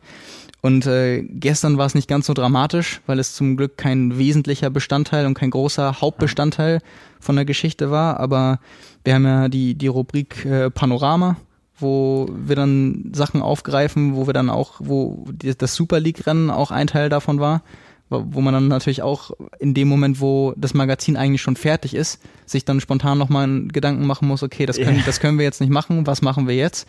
Und auch bei der Geschichte, wir haben das ja, haben das ja schon, schon erzählt, dass wir so eine Serie mit äh, Justus Nieschlag machen durch die Saison und auch in Vorbereitung auf das äh, Olympia-Entscheidungsevent in Kienbaum und dann, wenn es klappen sollte, auf die Olympischen Spiele, ähm, dass wir eben eine Serie mit ihm machen. Und da war das eben auch Bestandteil, weil es dann erstmal um die Absage ging äh, von, vom ersten WTS-Rennen und äh, er dann gesagt hat, okay, ich suche jetzt, ich suche jetzt noch ein, ein Weltcup-Rennen, das ist gar nicht so einfach und wenn ich, wenn ich keins finden sollte, jetzt noch irgendwie Mitte, Ende März, dann starte ich aber äh, am, am letzten Märzwochenende zum ersten Mal in der Super League. Ja. Da stand fest und da stand dann eben auch da drin. Ich habe auch mit ihm darüber gesprochen und so weiter. Und dann kam dann eben gestern Nachmittag auch nur, okay, das Rennen fällt aus. Ja. Wo dann so klar war. Du hast okay, sogar zweimal umgeschrieben dann, ne? Wegen WTS auch noch. Äh, das war ja das erste ja, Mal. Ja, richtig. Ich hatte, ich hatte. du, du weißt ja, äh, wenn du als Chefredakteur hier ich, ich mache das immer sehr, sehr vorbildlich und kümmere mich ganz früh darum. Natürlich. Ähm, nee, aber in dem Fall war es halt wirklich so, nach der Abgabe von äh, dem letzten Magazin habe ich direkt mit, mit Justus gesprochen und auch mit Dan gesprochen. Ja. Ähm, über die drei Trainingslager, die er gemacht hat, ähm, über die unmittelbare Wettkampfvorbereitung in Montogordo und habe dann früh angefangen, das zusammenzuschreiben, weil es eben um die Vorbereitung ging. Was war im Trainingslager anders? Äh, Gerade auch bei Justus nach der Verletzung ging es dann um seine Reha. Und das war dann eben der Fokus und alles war dann zugespitzt auf das erste Rennen seit über fünf Monaten in Abu Dhabi. Eben dem ersten großen Härtetest gegen die Konkurrenz, auf die es dann eben auch ankommt. Und dann hatte ich den halben Text fertig und äh, dann kam die Meldung rein, okay, Abu Dhabi ist abgesagt. Ich dann nochmal Justus und Dan kontaktiert und so gesagt, ja, was, was bedeutet das jetzt? Ähm, wie wird umgeplant? Was bedeutet das fürs Training und so weiter? Dann den Artikel neu geschrieben und zum Glück war jetzt die Super League kein großer Teil davon, aber dann war es eben wieder so, okay, Super League abgesagt. Also das war jetzt, das war schon ein ganz schönes äh, Hin und Her. Aber ja gut, wir haben genau. eben wie, wie bei dem Beispiel mit Olympia schon erlebt, dass es einen deutlich schlimmer noch treffen kann. Jan Frodeno 2018 das war der vor, vor Hawaii groß auf dem Titel. Stimmt. Und, ja. ähm, eine große Geschichte innen drin. Wer kann Jan Frodeno schlagen? Nur er selbst? Ja, niemand, weil, weil er nicht dabei ist. Aber leider war unser, äh, ja. waren wir es alles schon in der Druckerei und wir konnten noch ähm, was dann auch immer ein finanzieller Einsatz ist. Wir haben dann nochmal eingegriffen. Also man kann natürlich auch alles anhalten und, ähm, und äh, neu drucken, aber irgendwann wird das halt nicht mehr, ist das halt nicht mehr wirtschaftlich, ne? Weil dann ja. das, das kostet dann so viel Geld, dass man es dann einfach auch nicht mehr machen kann. Und ja. dann äh, ist das leider so ein bisschen das Los ähm, des Monatsmagazins, dass man dann ja. irgendwann sagen muss, wir sind halt raus es ist jetzt so, wie es ist und ähm, so ist es jetzt auch. Also wir sind ich, froh ich, und glücklich, find, dass es ich, beim Drucker ist. Ich finde aber auch tatsächlich, ähm, auch wenn das natürlich für die Aktualität immer schade ist, dass solche Geschichten oft auch nicht verloren sind. Ja, also mich ey, hätte das genau. in dem Fall bei einem Jan Frodeno, der bei der 73 WM 2018 vielleicht die beste Triathlon-Gesamtleistung gezeigt hat, die es auf der Mittel- und Langstrecke bisher gegeben hat, trotzdem interessiert, mit welchem Mindset er in das Rennen auf Hawaii gegangen wäre, also was seine Gedanken waren. Dass es in dem Moment äh,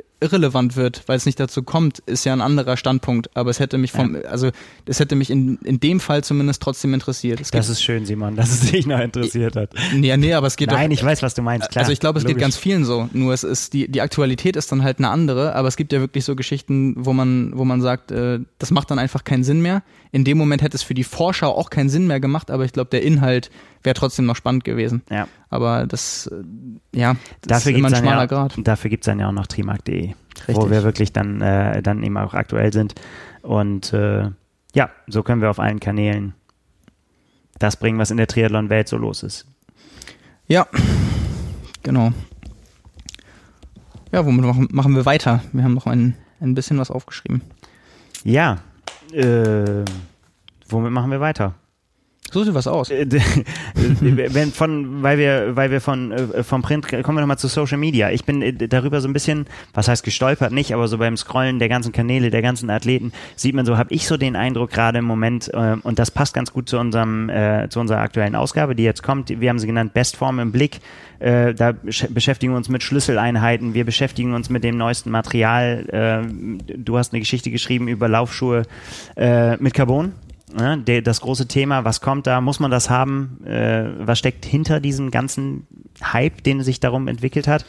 Ähm, und passend zu dem, finde ich, ist jetzt gerade so ein Zeitpunkt in der Saison, wo man, wo man merkt, dass jetzt wirklich ganz, ganz viel Arbeit erledigt wird. Ne? Also die, die, die Trainingslager, ähm, äh, Bilder, ja, sieht man überall.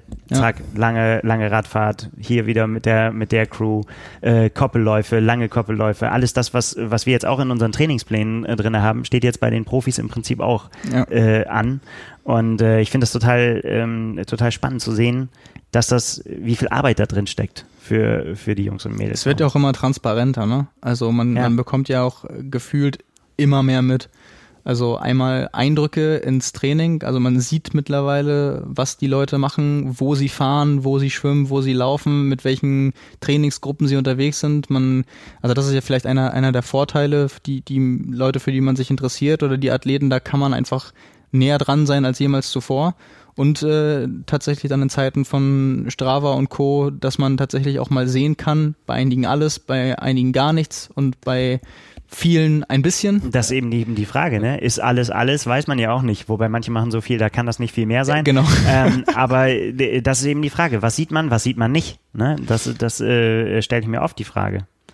Ja, es gibt ja immer die, die Leute, die entweder eine Einheit mal hochladen oder dann auch posten bei Instagram oder Facebook oder so, die entweder was in irgendeiner Form besonders war, besonders gut, besonders schlecht, äh, was Neues oder so, wo man dann mal so einen Einblick bekommt, der aber dann total der vielleicht spannend ist in dem Moment, aber nicht viel aussagt, weil du kannst, egal wie gut eine Einheit war, du kannst da wenig Rückschlüsse ziehen, es sei denn, es ist jetzt wirklich ähm, das lief so gut, dass du sagen kannst, okay, in der Disziplin, wo die oder in, in der die Einheit stattgefunden hat, äh, da muss der Athlet XY extrem fit sein. Ähm, das kann man dann schon sagen, aber um da wirklich dann aus der Perspektive das beurteilen zu können, müsstest du natürlich deutlich mehr sehen und auch über einen deutlich längeren Zeitraum. Ähm, bei wem sich das so ein bisschen gewandelt hat tatsächlich, bin jetzt, wo du es gesagt hast, das ähm, ist Lionel Sanders. Der war ja früher viel, viel häufiger mal dabei, ähm, da Einblicke zu geben und auch so sein Training zu äh, reflektieren. Und bei dem bekommt man über seinen YouTube-Kanal viel mit, was die Ansätze sind, auch mit seinem Coach, was er macht und was er trainiert.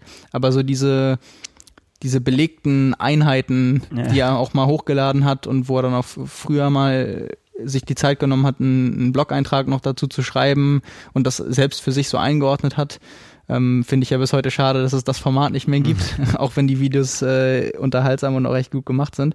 Ähm, ja, das, das ist mir so über die letzten anderthalb Jahre schon aufgefallen, dass er da nicht nichts mehr so regelmäßig hoch, hochlädt. Und auch bei, bei Swift nicht mehr alle Sachen, bei Strava auch nur noch ganz, ganz selten was. Ähm, ja, da. Das ist ein neues Mindset, keine Ahnung.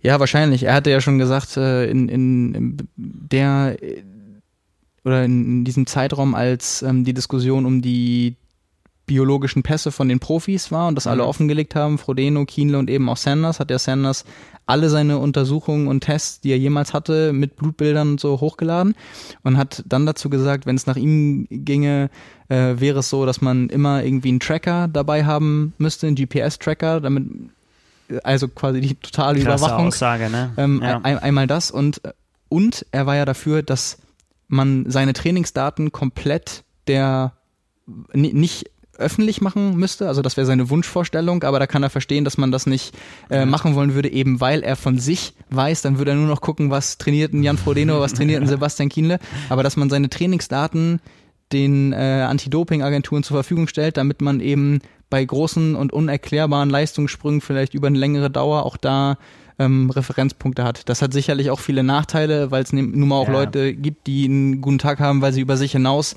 wachsen, weil die Konkurrenzsituation so ist, dass man eben ein bisschen mehr rausholen kann als sonst. Ähm, irgendwie Faktor, weil du gerade schon gesagt hast, Mindset und äh, eben die, die mentale Komponente spielt eben auch so eine große Rolle, dass man gar nicht weiß, wie viel Einfluss kann das unter äh, bestimmten Bedingungen auf die Leistung haben. Also es ist sicherlich schwierig, da kann man nicht nur bei dem Ausschussverfahren irgendwie sagen, das ist jetzt nicht zu erklären, da müssen wir mal genauer irgendwie nachschauen.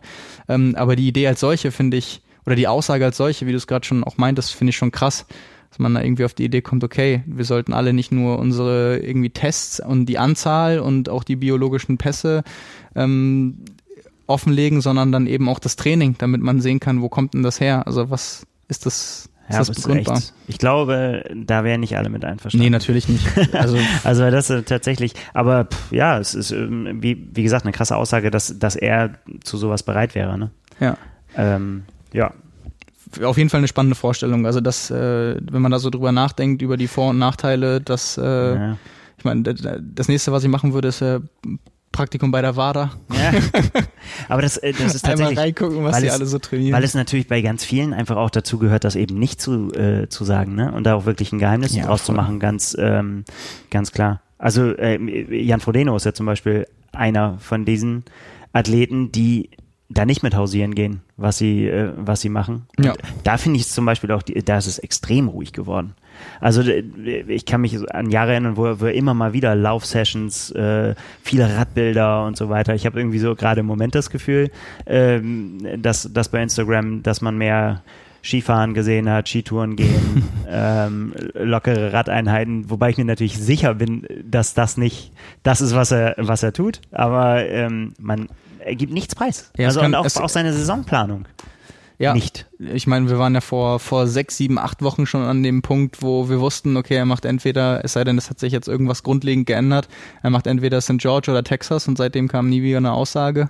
Ja. Ähm, ja, also es kann beides bedeuten, finde ich. Ne? Es kann entweder bedeuten, dass da vielleicht zwischendurch mal für eine Woche ein Wehwehchen war, was man dann irgendwie ausmerzen musste und dann natürlich nicht sagt, hier, ich, ich stelle gerade Rekorde auf. Oder es kann eben bedeuten, dass man sagt, okay, ähm, ich will mich auf das Wesentliche konzentrieren, weil äh, wenn man die Leistung dann nochmal reproduzieren will von Hawaii 2019, dann äh, muss man eben auch die Arbeit tun, die, hm. die nötig ist und da braucht man dann vielleicht mehr, mehr Fokus zu. Ich weiß nicht. Also ich, ich finde, es könnte, es könnte beides heißen. Ich würde aber bei einem Jan Frodeno nicht ausschließen, dass dieses ganze, ich gehe heute mal Skifahren und nicht Radfahren und was, was für ein schöner Tag, die Radeinheit auf die Piste zu verlegen, äh, dass das nicht, nicht ganz äh, so. Du meinst, das ist nicht ist. die ganze Wahrheit. Ich, ich, ich, ich, ich, sag, ich sag mal so, dieser Tag, an dem der Post kam, äh, ein, ein, ich weiß nicht, wie genau das war, aber irgendwie, ja, eben ein geeigneter Tag, um die Radeinheit auf die Piste zu verlegen. Eine, ich habe den Post gelesen, eine oder anderthalb Stunden später oder ja, zwei oder drei Stunden später war ich auf der Rolle und dann sehe ich, fahren mit Jan Frodeno. ist ja auch Rolle gefahren, dachte ich so, okay, der ist vielleicht auch Ski gefahren, aber der lässt das Training sicher nicht schleifen und der ersetzt auch die Einheit da sicherlich ich, nicht. Gehe ich auch ganz stark, Form. ganz stark von aus. Finde ich aber trotzdem interessant. Also, das, ähm, dass er da sich. Ich sag dir, das ist, das ist jetzt schon psychologische Kriegsführung. Ja. Dass die anderen in Sicherheit wiegen. Ja. Der macht ja nichts. Genau. Ja. Aber wenn er tatsächlich wirklich Ski fährt, wundert mich das tatsächlich. Also ähm, ich habe jetzt neulich gerade mal gehört, dass die ganzen Profifußballer und so, die haben, bei denen ist das äh, vertraglich festgeschrieben, dass sie das nicht dürfen. Mhm. Und auch äh, sogar hier Fernsehmoderatoren, Joko und Klaas und Konsorten, haben in ihren Verträgen, dass wenn die vor großen Produktionen, dass, dass die keine Risikosportarten machen dürfen, mhm. dann gehört Ski, äh, Skifahren dazu. Weil wenn gehört Radfahren auch dazu? Äh, das weiß ich nicht, ehrlich gesagt, aber ähm, kann ich mir nicht vorstellen. Radfahren Rennradfahren draußen? Glaube ich nicht. Also, pff, ja. Über die Straße gehen ist, glaube ich, auch weiterhin gestattet. Ja, und du, aber. Ja, aber das ist natürlich, aber ich meine, Skifahren ist tatsächlich ja eine relativ hohe Verletzungsanfälligkeit. Vielleicht will Jan Frodeno auch einfach nur den anderen eine Chance lassen dieses Jahr. Sagt, auch, er, darf, er, auch davon würde ich nicht ausgehen. er fängt erst im April mit Training an, so richtig. Nee, aber ähm, ja, finde ich irgendwie, ist natürlich schwer, schwer zu deuten, aber bleibt trotzdem spannend, irgendwie, welches Rennen er macht. Ich glaube ja immer noch, dass es auf St. George hinauslaufen wird bei der Premiere, dass er da dann hoffentlich im Sinne des Sports auf Lionel Sanders äh, und Cody Beals und da werden auch noch ganz viele andere sein, äh, trifft. Auch schon wieder gut. Ja, also, schon jetzt schon wieder. Ja, drauf. sehr gut. Das ja. wird, das wird so oder so ein starkes Rennen. Also einmal, weil es übertragen wird, dann weil die Strecke äh, der Wahnsinn ist, weil jetzt sich schon etliche Top-Athleten angekündigt haben. Da, da freue ich mich auch richtig drauf. Das, äh, das wird echt cool zu verfolgen. Ja, und äh, bei Frodeno steht ja auch immer noch aus, welchen Schuh er trägt. Äh, auch das, ja. ja. Wenn das mal nicht zusammenfällt an dem Tag. Ja, vielleicht äh, ja. verrät das einfach nicht und äh, das wäre eigentlich so, das wäre auch eigentlich ein Frodeno-Move, ne? Also er sagt nichts, macht dann das Rennen und zieht dann die Laufschuhe aus dem Beutel und spekuliert darauf, dass jetzt alle dann gucken, welche Schuhe zieht er bei diesem Rennen an. Ich meine, wird, wird passen. Das äh, halte ich nicht für so unwahrscheinlich, nee, dass das passiert. Nicht. Ja, lassen wir uns überraschen. Ja. Ja, also, alle, alle sind im Trainingslager. Machst du, machst du, du bist auch noch im Trainingslager. Ja. Wie hältst du es? In zwei Wochen, für zwei Wochen auf Mallorca. Ja. Anders als alle anderen. Alle fahren auf die äh, Kanaren, Simon fährt nach Mallorca. Und Boris Stein. Und, Boris. und Nils Frommholt. Nein, Quatsch, sind natürlich ganz viele auf Mallorca auch immer. Ähm, aber es ist ja tatsächlich so, dass, dass viele ähm, Kanaren machen. Ja, aber, aber zu einem früheren Zeitpunkt, ne, weil da das Wetter ja, noch stabiler ist als auf ja, Mallorca. Klar. Aber ich, äh, ich habe jetzt, ich war in den letzten vier Jahren jedes Jahr auf Mallorca und ich hatte nie das Gefühl, also vier Jahre sind jetzt auch nicht 15 Jahre, aber ich hatte nie das Gefühl, boah, dieses Jahr schon wieder hier, sondern ich hatte immer so diesen Gedanken, ey, ist das geil, nach einem Jahr wieder hier zu sein. Das geht auch nicht, das kann, das kann auf Mallorca nicht eintreten, dieses ja. Gefühl, dass man sagt, äh, das wird irgendwie langweilig. Ist tatsächlich, ich bin schon wirklich auch durch, durch den Job viel rumgekommen und viel Fahrrad gefahren auf der ganzen Welt, fast kann man sagen. Ähm, aber ich finde immer noch, dass Mallorca an sich, man kann jetzt darüber diskutieren, ob diese ganze, da sind natürlich extrem viele Radfahrer und äh, ob, ob, ob man das gut findet, dass diese Infrastruktur, mhm. ob dass es die da gibt. Ich finde das gut. Ja. Ich, also ich mag das einfach auch viele Radfahrer zu treffen unterwegs und nicht irgendwie äh, irgendwo einsam und alleine irgendwo unterwegs zu sein. Und ähm, diese Vielfalt, die du da hast, das ist nach wie vor unerreicht. Ja, es ist, es ist so, so cool, dass du einfach jeden Tag eine komplett andere Route fahren kannst, erstmal für eine gute Woche und dann wiederholt sich vielleicht irgendwann mal so eine Strecke, weil du es nicht mehr vermeiden kannst oder weil du dann die, die ja. schönsten Sachen gesehen hast. So aber auf, selbst auf, das macht ja auch, ist ja auch egal. Es ist, halt total, es, ist, es, ist total ja. egal, aber deswegen meine ich nur auf, auf Fuerteventura oder Lanzarote hast du es dann am dritten, vierten Tag wahrscheinlich schon mal, dass man irgendwie da Passagen widerfährt. Ja. Weil eben die, das ist bei weitem natürlich nicht so abwechslungsreich wie Mallorca. Und auch die, die Landschaft da ist halt echt einfach ein Traum. Dazu kommt dann auch noch die Reisedauer. Es ist, ähm, also wenn man nicht so wie ich den Flug verpasst und äh, im letzten Jahr über Hamburg, wie rum war Hamburg, Paris, Barcelona, Mallorca ja. äh, 20 Stunden unterwegs ist. Standardanreise. Genau, dann ja. ist es ja auch deutlich dichter. Also dieses Argument hat jetzt aus meiner, aus meinem Mund ja gar nicht gezogen. Also wenn man seine Flüge nicht verpasst, ist die Anreise auch einfacher als, äh, als auf den Kanaren. Aber ich glaube, ich glaube, viele, die auf Mallorca waren oder ich sag mal andersrum, ich kenne wirklich niemanden, der das mal ausprobiert hat im Sinne von Trainingslager und dann gesagt hat, irgendwie es hat ihm nicht gefallen, er wird, er wird nicht wiederkommen. Also klar, wenn das Hotel irgendwie nicht toll ist, dann hat man natürlich auch x Möglichkeiten da beim nächsten Mal ein anderes auszuprobieren. Aber so als Trainingsdestination generell kenne ich eigentlich nur Leute, die echt begeistert sind. Du kannst natürlich auch mit dem Wetter total verwachsen, ne? dass du da äh, richtig, richtig mieses Regenwetter hast, wenn hier vielleicht schon Sonne ist oder so. Das kann halt passieren. Das ist, äh, das, da ist, das ist halt das Risiko, wenn du schon im, im, im, Februar da bist. Ja, aber auch später noch. also auch März äh, zum Beispiel, da ist ja alles andere als eine, eine sichere Wetterlage auf Mallorca. Ja, das stimmt. ich will dir jetzt nicht reinreden. Ja, nee, nee, nee. Ich habe ich hab auch so die Erfahrung gemacht, da hat man pro Woche dann vielleicht so einen, einen Regentag im Schnitt, würde ich sagen, war schon dabei. Aber so dieses, dieses Pech, ähm, dass du wirklich mal drei, vier Tage komplett verregnet hast, das hast du dir da ja eigentlich doch eher noch im Februar, vielleicht noch Anfang März, wenn du Pech hast. Ja. Aber so Ende März, April, vielleicht die, die späten ja, Leute, März. auch noch, auch noch Mai. Mai ist, glaube ich, relativ safe. Ja, aber Mai fahren auch die wenigsten dann noch. Also Triathleten. Ähm, äh, für, äh, für Radfahrer ist, ist April, Mai ist da High Noon. Mhm. Das sind, ja, die, das sind die Wochen, wo da am meisten Radfahrer auf der Insel sind. Ja. Und äh, da geht's richtig rund. Aber da sind die Triathleten ja schon im Wettkampf. Ja, genau, deswegen. ja. Auf was freust du dich am meisten, wenn du an Mallorca denkst? Oh, ich, ich glaube tatsächlich ähm, einfach auf das draußen Radfahren, weil ich das so selten mache. Ja.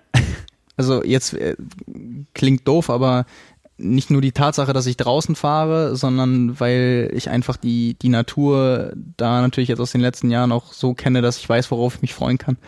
Also da, das ist halt so ein anderes Gefühl. Ich, ich habe immer so ein bisschen das Gefühl von Freiheit, so wenn ich da hinkomme und dann fahre und äh, ganz genau weiß, die Möglichkeiten in der Form und auch die, den Genuss des Radfahrens, ganz egal wie hart dann das Training ist, den hat man zu Hause nicht. Also ganz egal, ob das Wetter jetzt hier gut ist und die Tage lang oder kurz und ich dann draußen fahre.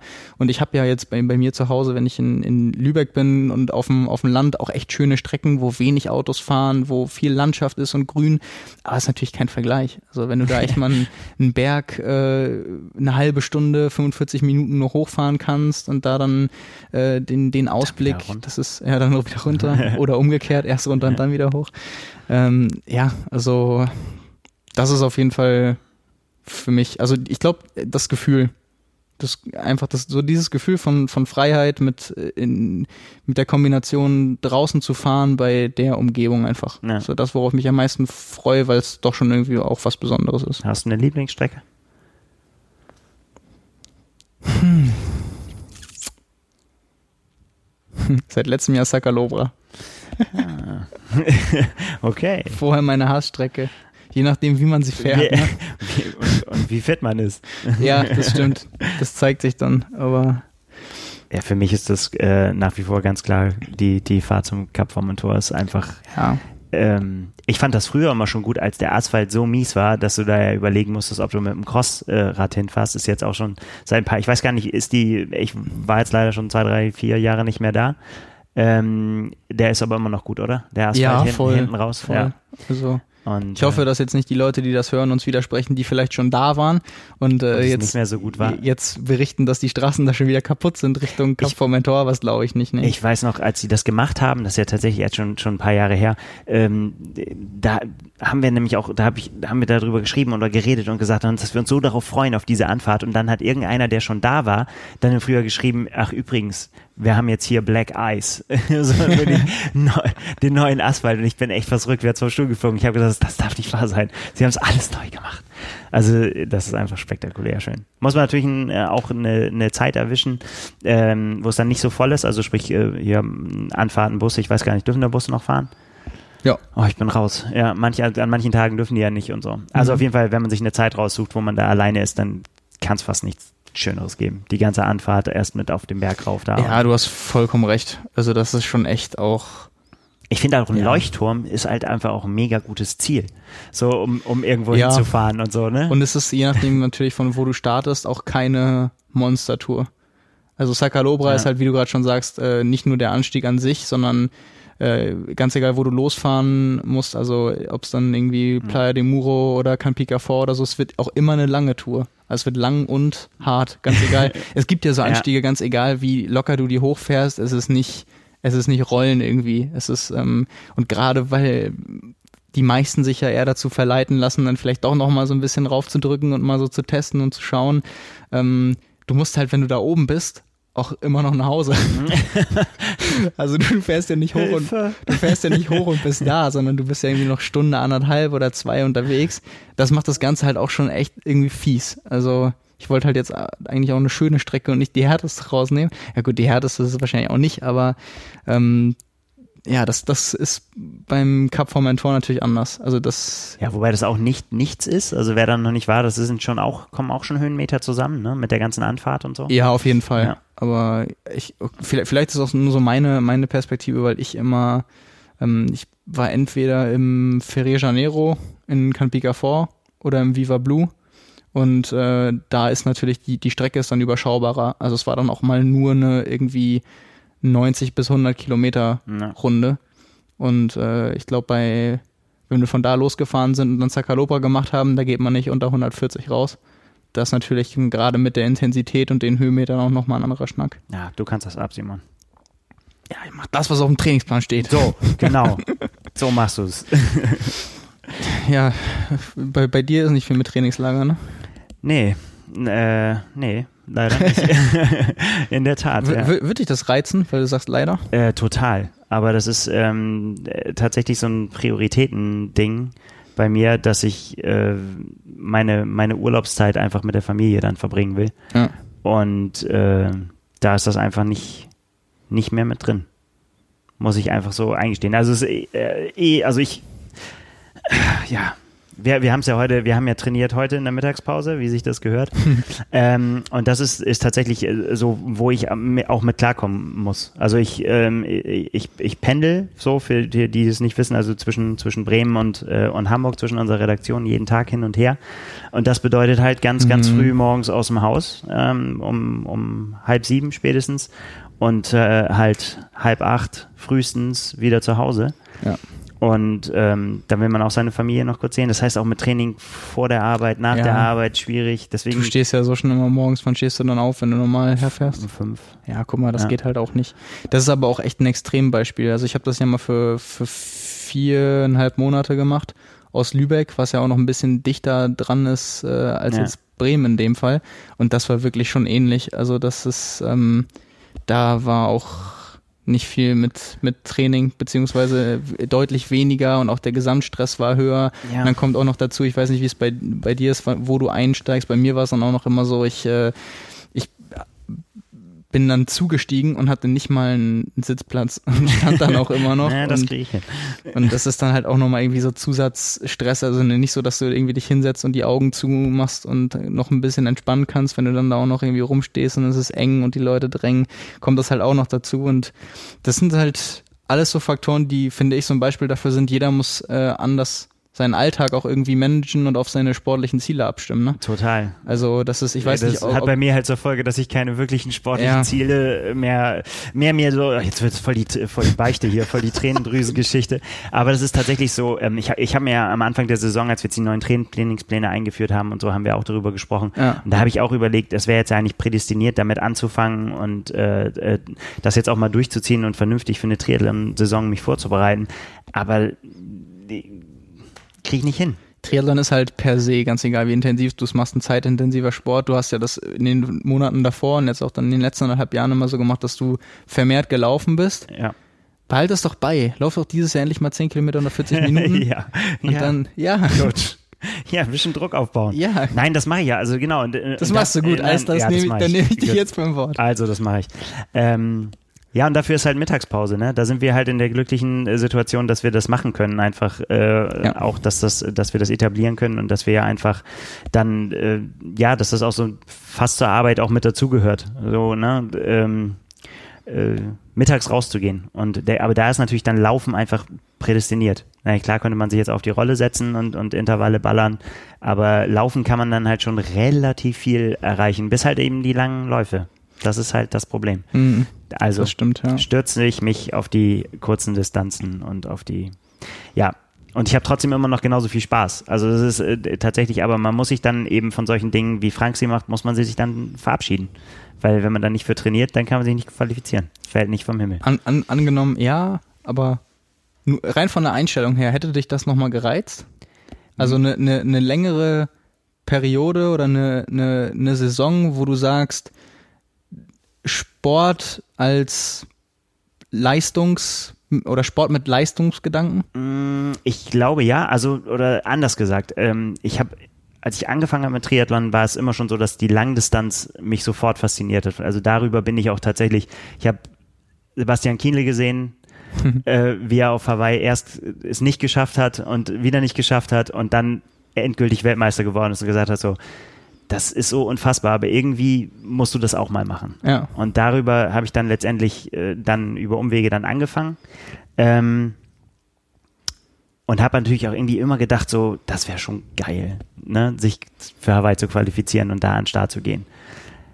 Ohne zu wissen, wie das überhaupt funktionieren soll. So wie ich auch am Anfang nicht wusste, wie soll das überhaupt gehen, eine Langdistanz zu machen. Das ist Mhm. völlig irre. Das kann gar nicht gehen. Ja. Ich hatte so mit Ach und Krach mal einen Marathon gemacht, äh, aus, einer, aus einer Wette raus so und gesagt, Stimmt, war das nicht dein erster Marathon, den du dann ohne Sport Ja. Hintergrund, also ohne, ohne Läuferhintergrund gesagt hast, das, das Ich glaub, kannst du mit- auf jeden Fall? Ja, genau. War das abschließend eine gute Idee? Das kommt drauf an. das kommt auf die, die Blickweise drauf an. Also ich bin ins Ziel gekommen. Ich habe, glaube ich, vier Stunden 30 oder so gebraucht. Ja. Hab äh, schwer die Sterne gesehen und äh, war im Ziel ging es mir so wie dir in Mexiko fast, würde ich, würde ich mal behaupten. Ähm, also es war natürlich unvernünftig und äh, ich, ich habe mal danach irgendwie monatelang konnte ich meine großen Zähne nicht spüren, weil die diese, diese Belastung, die Nerven einfach nicht gewohnt waren. Die haben sich gefragt, was macht er da, wieso trampelt er so lange drauf rum? Ähm, also von daher sehr unvernünftig, aber es hat mir gezeigt, dass man auch äh, solche Sachen, dass man ins Ziel kommen kann, dass man sich Sachen vornehmen kann. Also nicht zur Nachahmung empfohlen, aber ähm, wie sind wir denn da jetzt hingekommen? Ich habe dich gefragt, ob dich das noch, ob, ob dich das, obwohl du weißt, dass du keine Zeit hast, reizen würde, Genau. nochmal eine Saison mit Leistungsgedanke zu machen. Entweder äh, irgendwie, um eine Bestzeit aufzustellen oder dich, ich glaube, qualifizieren wäre echt zu hoch gegriffen. Genau, das ist Aber- nämlich der Punkt und das Ja. habe ich dann, darüber sind wir darauf gekommen, dass ich gedacht habe, das, das wäre äh, ein, ein riesengroßer Wunsch und äh, da, an den Start gehen zu dürfen auf Hawaii in diesem ganzen Szenario und diesem ganzen Setting, da, da zu sagen, irgendwie da, da, da dabei sein zu dürfen. Ähm, aber als ich dann das erste Mal da war und gesehen habe, was da für Leute am Start sind und auch dann erstmal so gefühlt habe, wie viel die alle investiert haben, habe ich für mich festgestellt, das wird nichts mehr in diesem Leben, weil die werden ja auch, also man könnte ja nicht mal sagen, ey, ich mache das dann irgendwie mit 50 oder mit 60, bringt ja, auch alles nichts. Da- Die werden ja nicht langsamer dadurch. Ne? Da, da hast du dann vielleicht ein paar weniger Konkurrenten, aber die ja sind äh, immer noch mir so viel das, weit voraus. Das Schlimmste ist, wenn du in der M75 bist in deinem Fall ja. und du hast noch einen Konkurrenten. Weil Ja. du weißt, dann ist richtig, dann ist richtig Wettkampf, weil es nur einen Slot gibt. Oder stell dir mal vor, in der M80, da gibt's nicht nur den einen, Ja, den man dann feiert, sondern es gibt wirklich dann einen zweiten in der M80, der ins Ziel kommt und der sich dann nicht qualifiziert, aber es gern gehabt hätte. Schauen wir mal. Stell, stell dir das mal vor. Ich glaube, das wird in den nächsten Jahren, ähm, werden wir darauf hinauslaufen, weil die Leute natürlich immer fitter äh, werden. Also du siehst das ja im Sport, dass die Zeiten Ja. immer, das wird immer also schwieriger. Das, das gab's ja auch schon, aber es ist natürlich extrem selten. Es ist ja meistens so, dass ab, ab, ab 75, 80, sowohl bei Männern als auch bei Frauen, dann, dass das wirklich dieser, ich sag mal, in, in den Rennen dieser Einzelfall ist, wo alle nochmal aufstehen und klatschen und auch bei der Siegerehrung dann die eigentlich beste Stimmungs- äh, oder die beste Atmosphäre herrscht, weil die Anerkennung einfach so riesig ist. Aber jetzt, äh, ich, ich stelle mir das gerade einfach mal vor, wenn, wenn, wenn das wirklich mal sich so ergeben sollte, dass in der, in M oder W 75, 70 äh, da nur ein paar Zwi äh, Minuten zwischen 1 und 2 liegen und dann weiß halt ganz genau, es gibt nur, es gibt nur einen Platz in der AK, genauso wie in der jüngsten auch. Boah. Ja, jetzt drück nicht auf die Tränendrüse hier. Ja, aber ey, das ist, ey, das ist schon übles Ja, klar, Szenario. ein, ein, naja, das ist natürlich so. Ja, ja, genau. Und das, äh, nicht, nicht, mehr das, nicht mehr das Alter, wo du sagen kannst, ich mache das in vier Wochen nochmal. Nein, also ich habe dann auch äh, äh, in, in, in Frankfurt, äh, wie gesagt, äh, da das erste Mal dann so eine äh, Award-Zeremonie mitgemacht und dann gehört so irgendwie 65, äh, so was die Zeiten, da habe ich gedacht, so, ja. Das ist so unfassbar schnell. Da müsst, also für mich so als Hobbysportler einfach, ne? Das ist halt, also der Wunsch wäre da, äh, die, nee, also da, um das auch abzuschließen, da als Respektsbekundung, jeder, der das schafft dahin, ist einfach so unfassbar gut. Und da kann ich echt nur den Hut ziehen, weil, weil ich das nur ungefähr erahnen kann, wie viel Hingabe das erfordert. Also ja, habe ich höchsten Respekt davor, wer sich da durchgebissen hat. Simon, zieh den Hut vor dir. Ja, noch bin ich nicht ins Ziel gekommen auf Hawaii. Nee, aber du hast es ja geschafft, dich zu qualifizieren. Ja, das stimmt. Ja. Aber ich meine, du weißt, du weißt Und ja nur auch. darum geht's. Alles andere ja. könnte ich auch übrigens nicht, äh, nicht so richtig nachvollziehen, wie man, ähm, aber das ist auch nur so meine persönliche, also da sich den Tag äh, äh, versauen zu lassen, weil man sagt, jetzt äh, bin ich mit meiner Laufzeit nicht äh, zufrieden. Äh, das erschließt sich mir nicht, aber ich bin, ich qualifiziere mich ja auch da, nicht. Da sitzt genau, genau der Richtige ja. vor dir. Ja, also weil, weil ich denke halt, äh, irgendwie da mitmachen zu dürfen, ist so ein Riesengeschenk, äh, was man sich selbst gemacht hat. Das hat man sich ja selbst erarbeitet, das kam ja nicht von irgendwo her. Und dann äh, würde ich den Tag für eine Riesenparty nutzen. Einfach und sagen, hey, das, kannst, je, das kannst du aber nicht. Jede Minute also, versuchen aufzusaugen. Ich, ich, ich glaube sogar, das hängt, das hängt, glaube ich, einerseits äh, damit zusammen, was für Ambitionen oder Ziele du selbst hast. Klar, und vielleicht brauchst du auch relativ hohe Ziele, um dich allein für den Weg dahin vorzubereiten. Das ist das eine. Also da, zu denjenigen würde ich mich auch zählen. Aber ich glaube, das ist einfach in der Natur von den Sportlern, dass du so nicht an Wettkämpfe rangehst und erst recht nicht an eine Weltmeisterschaft. Also natürlich, dass du versuchst, das nicht irgendwie so verbissen zu sehen, dass du dir den Tag nicht versauen willst, ja, ja. Äh, das ist nochmal was anderes, aber die, die, die Motivation und die, die Anspannung und einfach auch dieses Gefühl, trotzdem natürlich sein Bestes geben zu wollen und sich auch bestmöglich vorzubereiten, ist, glaube ich, per se für alle, die das so ambitioniert machen, Druck genug. Hm. Weil du ganz genau weißt, auch irgendwie, das, was du investiert hast, hast du investiert.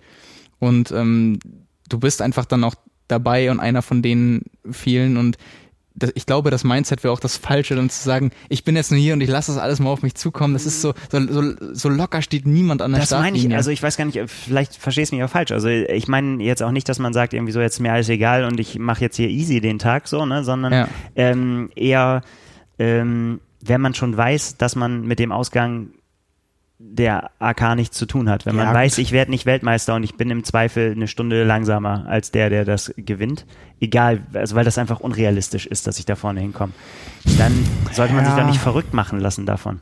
Das denke denk ich. Und dann einfach mit einer, versuchen mit einer Lockerheit ans, ans Rennen zu gehen und mit einer Lockerheit das Beste an dem Tag, das Bestmögliche aus sich rauszuholen aber dann eben nicht verbissen über die Ziellinie zu rennen, äh, hochzugucken, auf die Zeit mit dem Kopf zu schütteln, die Uhr auszumachen, die sich die die Kette mies mit mieser Laune um, um umhängen zu lassen und dann ins ins Zelt zu verschwinden, sondern vielleicht den Kopf hochzunehmen und, äh, und wenn es nur die, die, der letzte Kilometer ist. Ja, ich, ich glaube, bei so einem langen Rennen und so, so einem ja, letztendlich am Mythos Hawaii ja. ist es auch was anderes als jetzt, ich bin ja auch immer so ein Kandidat bei Straßenläufen. Wenn ich dann nicht zufrieden bin, dann sieht man mir das direkt schon beim Zieleinlauf an. Ähm, aber das ist natürlich auch was anderes. Also, ja, glaub, du willst ja auch gewinnen. Das ja, ist ja auch noch, noch ein Unterschied. Aber wenn du schon weißt, die ja, Sonne geht langsam unter, dann äh, brauchst du nicht mehr so zu genau, tun. Genau, das, genau darauf wollte ich gerade hinaus. Ich, ich, ich glaube, es, es hängt auch mit der persönlichen Zielsetzung zusammen, weil ich, ich würde es jetzt auch nicht, nicht irgendwie als richtig sehen zu sagen, nur jeder, der eine Chance auf einen Sieg hat, äh, sollte da so irgendwie mit Ambition rangehen, weil ich kann, ich, ich kenne das, ich kenne das. Kann ja auch jeder machen, wie er will. Nee, nee, ja. aber äh, jetzt zum Beispiel aus der Erfahrung, ich kenne das von, oder von mir in, in Nizza. Da habe ich mich total damit motiviert, das ganze Jahr, dass ich gerne unter die ersten zehn kommen würde. Und da wirklich, war wirklich so Top Ten, auch wenn ich es letztendlich nicht geschafft habe. Aber das war das, was mich die ganze Zeit motiviert hat. Und ähm, ich weiß nicht, das ist, so hat ja jeder seins irgendwie auch, ne? Also ob es yeah. dann, ob's dann Top 5 ist oder Podium oder Top 10 oder eine bestimmte Zeit, wo du aber mit auf Platz äh, 127 landest, aber dir geht es darum, dass die Zeit dann am Ende dasteht auf der Urkunde, die du dir übers Bett hängen willst oder keine Ahnung. Ähm, ich glaube, das ist halt extrem individuell, ne? Und ja.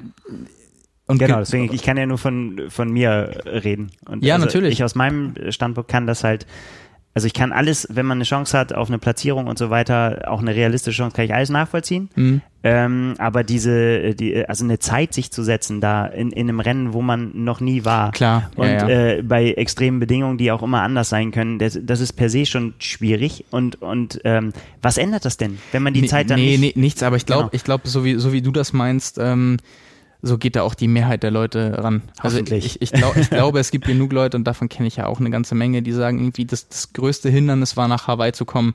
Das war die Arbeit und genau. Hawaii ist quasi die Belohnung dafür.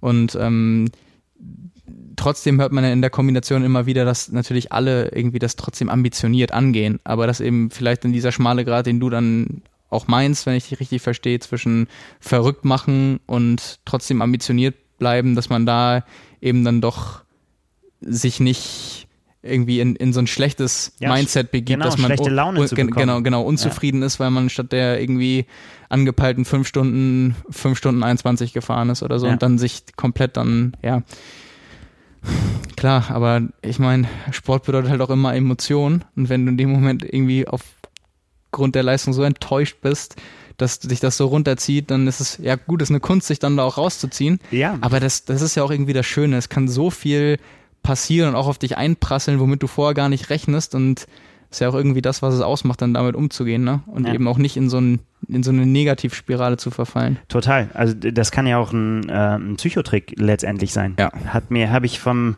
von dem Altmeister Stefan Schlett, ähm, Ultrasportler, Ultra-Triathlet auch gewesen, früher erst äh, bei dem ersten Zehnfach Ironman in äh, Mexico City dabei gewesen. Ähm, der hat mir gesagt, du hast nur drei Aufgaben. Du musst ins Ziel kommen, du musst das Beste an dem Tag Mögliche aus dir rausholen. Das ist manchmal deine persönliche Bestleistung, das ist manchmal aber auch nicht deine persönliche, weil es an dem Tag nicht geht, weil der ja. Fuß wehtut oder was auch immer. Ja. Aber hol doch trotzdem das Beste aus sich raus und du musst gute Laune haben.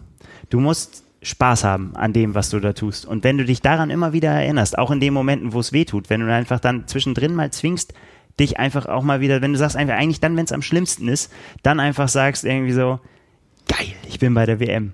Ja. So, weißt du, und ich laufe durchs, ich lauf durchs Energy Lab. Ja. Weißt du, und dann ein Grinsen aufsetzen ja. und zack, so, probier's so, mal aus. So, so, So absurd das auch äh, klingt, aber ich glaube, das ist echt etwas, was extrem helfen kann. Also jeden motiviert auf der, auf der gleichen Ebene ja auch was anderes, aber ich glaube, das ist wichtig, dass da jeder so die, die eigenen Tricks hat und vor allem ja. auch die eigenen Gedanken. Ich habe das ja auch schon mal erzählt. Ich habe mir genau solche Sachen auch zurechtgelegt. Ich habe genau für die Momente, wo ich wusste, entweder ist es Kilometer so und so erreicht oder dir geht es schlecht oder du willst dieses und jenes, dass ich mir vorher gesagt habe, okay, du, du versuchst zu antizipieren, was die passende Lösung dafür ist und rufst mhm. dir dann die Bilder in den Kopf. Und das kann ja bei jedem irgendwie entweder dieses äh, in, ins Bewusstsein rufen, okay, das ist ja gerade die Weltmeisterschaft irgendwie. Ich habe vielleicht mein Sportlerleben davon geträumt, dass ich mich irgendwann mal qualifiziere. Jetzt bin ich hier und das ist jetzt viel zu schade, äh, mir diesen besonderen Tag kaputt machen zu lassen, nur weil ich irgendwie ein bisschen langsamer unterwegs bin oder ja. gerade von dem, diesem und jenem Athleten oder so überholt wurde. Ähm, ja. Aber das kann ja auch wirklich tatsächlich, wie du gesagt hast, auch bei jedem äh, unterschiedlich ja, sein. Bei ja. Lucy Charles war es äh, der Hund. Barclay war es der Hund, der Versprochene, der, der geholt werden musste.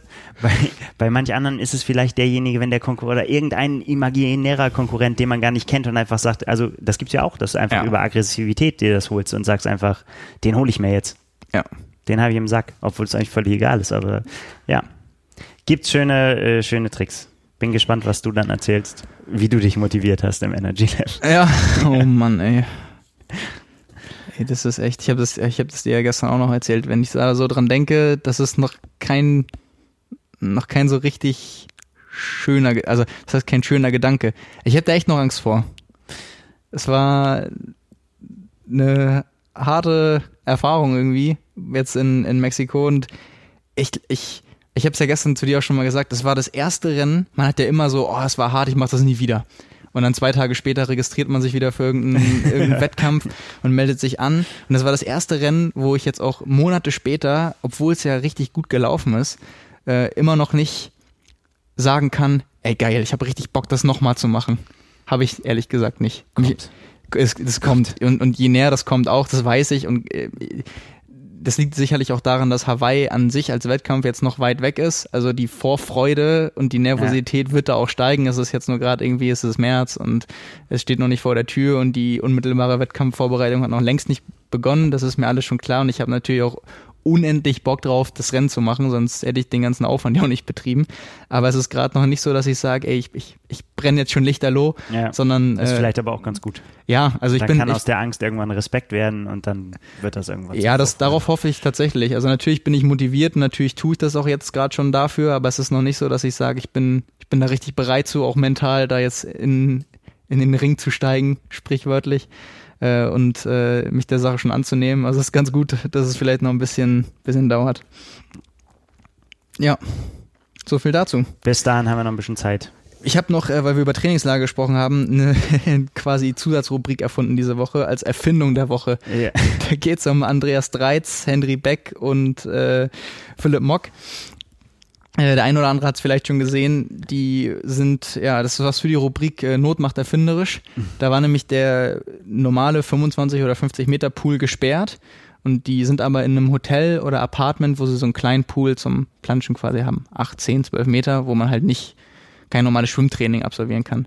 Dann haben sie die Gurte von, diese, diese Aqua-Jogging-Gurte genommen und ähm, dann noch andere so Widerstandsseile und Gurte, haben das quasi an einem anderen jeweils festgemacht, sind dann ins Wasser, in den, also in den kleinen Pool gegangen und sind beide dann in entgegengesetzte Richtung geschwommen und waren dann quasi, haben dann so ihre eigene Gegenstromanlage gebaut, mit der sie auf der Stelle schwimmen können. Das kann ja schwer eskalieren.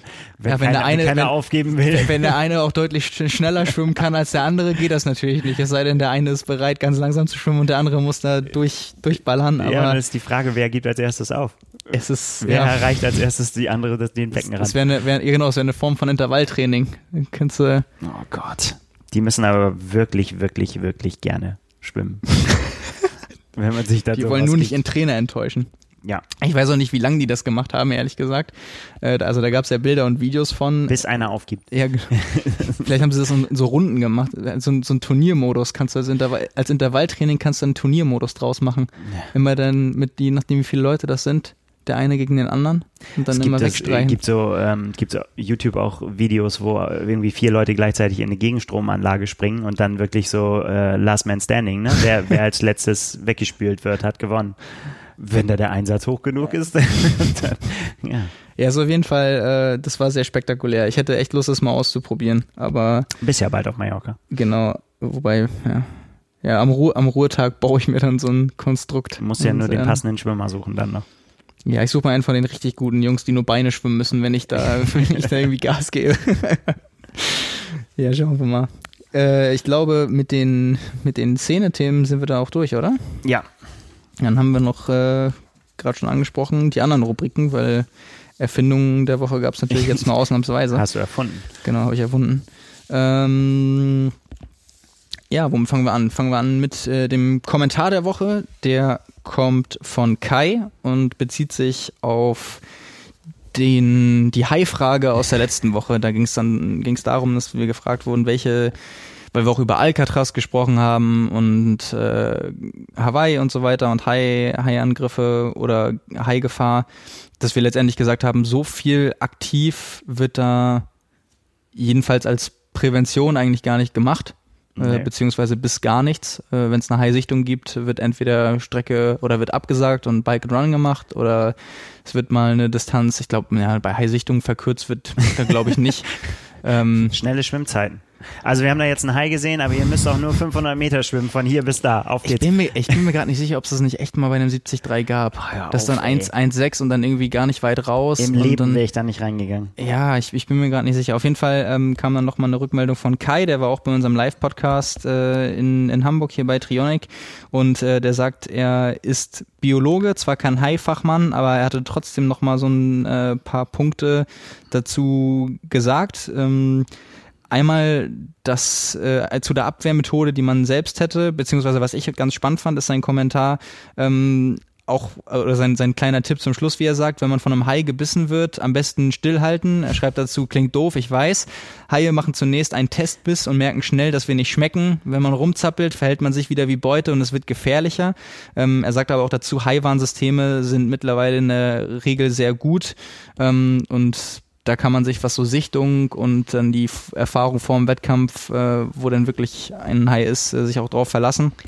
Und er, er, sieht auch die Gefahr, was man sonst so kennt von den Leuten, die auf den Boards sind, beispielsweise auf Hawaii, irgendwie auch als, als gefährlicher an, weil man, weil die Haie dann eben denken können, es wäre eine Robbe oder ähnliches. Ja, aber die sind ja auch total schmerzbefreit. Also die, die, denen ist das ja auch egal. Die leben ja mit denen. Die leben ja mit den Haien zusammen. Die gehen ja trotzdem surfen und, äh, und paddeln. Und wenn dann, in, es gibt ja diese Internetseite, wo wir auch immer gucken, mhm. irgendwie ja, genau. äh, Attacke äh, irgendwie am White Sands Beach oder so, irgendwie äh, Paddleboard, nur Stück rausgebissen, Paddler und verletzt. Ja. Da würde ich sagen, so, ja, wenn ich da drauf gestanden hätte, der Paddler Herzinfarkt, ähm, äh, die gehen dann am nächsten Tag wieder und sagen, wir brauchen ein neues Board. Ja. Also von denen, die machen sich da nicht so Gedanken. Also, ich, ich also, bin da, also, ich bin da sehr viel kritischer als ihr. Ja, ich weiß, du hast ja auch eine bekannte Haiangst hier. Ja, ihr habt auch, ihr habt da so, seid da so drüber hinweggegangen. Nee, voll nicht. Ich bin da, ich habe da voll Panik mit dem, vor. Mit dem äh, Mädel, der, was sie da blutend rausgetragen haben und dann gesagt haben so, ja, ja, das war ein Barracuda. mhm, genau. Hat ihn irgendjemand gesehen? Nein. Hat den Hai irgendwer gesehen, wenn du es schon so unterstellst? Aber das Bein hat ganz schön geblutet und die hat sehr geweint. Die war, die, die war schockiert. Die hat nicht stillgehalten, als sie gebissen wurde. Ja, das, da, da, da, kommt noch ein ähnlicher, ähnlicher Tipp äh, hinterher, nämlich, dass man, wenn, wenn ein Hai um einen rum ist, wenn man auf ihn zielstrebig zuschwimmt, ist die Wahrscheinlichkeit, dass er weggeht, wohl ja. größer, als wenn man vor ihm wegschwimmt. Eben weil man sich dann nicht wie Beute verhält und äh, der dann auch merkt, weil Menschen natürlich sonst im Vergleich zu anderen Tieren unnatürliche Bewegungen machen als sonst die Beute, dass der Hai sagt, okay, ähm, probiere ich gar nicht aus. Es klingt alles so absurd, ne? Aber ja. ich weiß nicht. Das ist halt vielleicht auch der Grund dafür, dass wenn man das sonst vorher nicht weiß, sich eben falsch verhält und es gerade dann dazu kommt, dass man eben dann, also klar, in, in Panik geraten und Reis auszunehmen, der Hai ist sowieso schneller, wenn man dann panisch wegschwimmt und strampelt, ähm, macht schon irgendwie Sinn. Ja. also, aber fand ich, fand ich auf jeden Fall ganz spannend mit den äh, High-Warn-Systemen, dass man da vielleicht auch ein bisschen Vertrauen einmal reinsetzen kann und dann eben wie man sich wie man sich verhalten sollte ähm, ja das mit dem mit dem Wegschwimmen beziehungsweise auf den Hai zuschwimmen hatte ich so auch noch nicht auf dem Schirm. Äh, doch, ich, also Theorie, die ich bin, die Theorie kenne ich. Ich dachte tatsächlich, es, es, es wäre immer so dieses Stillhalten-Ding. Weißt du, also nicht, nicht, nicht panisch und nicht äh, irgendwie abhauen, sondern einfach, einfach so bleiben und gucken, dass man sich natürlich und nicht großartig bewegt. Zuschwimmen ist ja was anderes. Das ist ja yeah. ganz, ganz klar sagen, irgendwie, okay. Ähm, du kannst das ja ausprobieren, Simon. Wenn, Bob, genau, mir dann, auf. Ähm, und dann wissen wir das. Ich muss sagen, oder man vertraut einfach auf seine Intuition. Ich weiß noch, äh, unser äh, Kollege Kevin McKinnon hat es erzählt, der war schwimmen auf Hawaii mit, jetzt weiß ich nicht mehr ganz genau. Ich glaube, meine mit Caroline Steffen. Bin mir aber mhm. nicht mehr ganz sicher. Und die sagte irgendwann zu ihm draußen, Kevin, lass uns umdrehen. It feels sharky. Und dann haben sie tatsächlich umgedreht.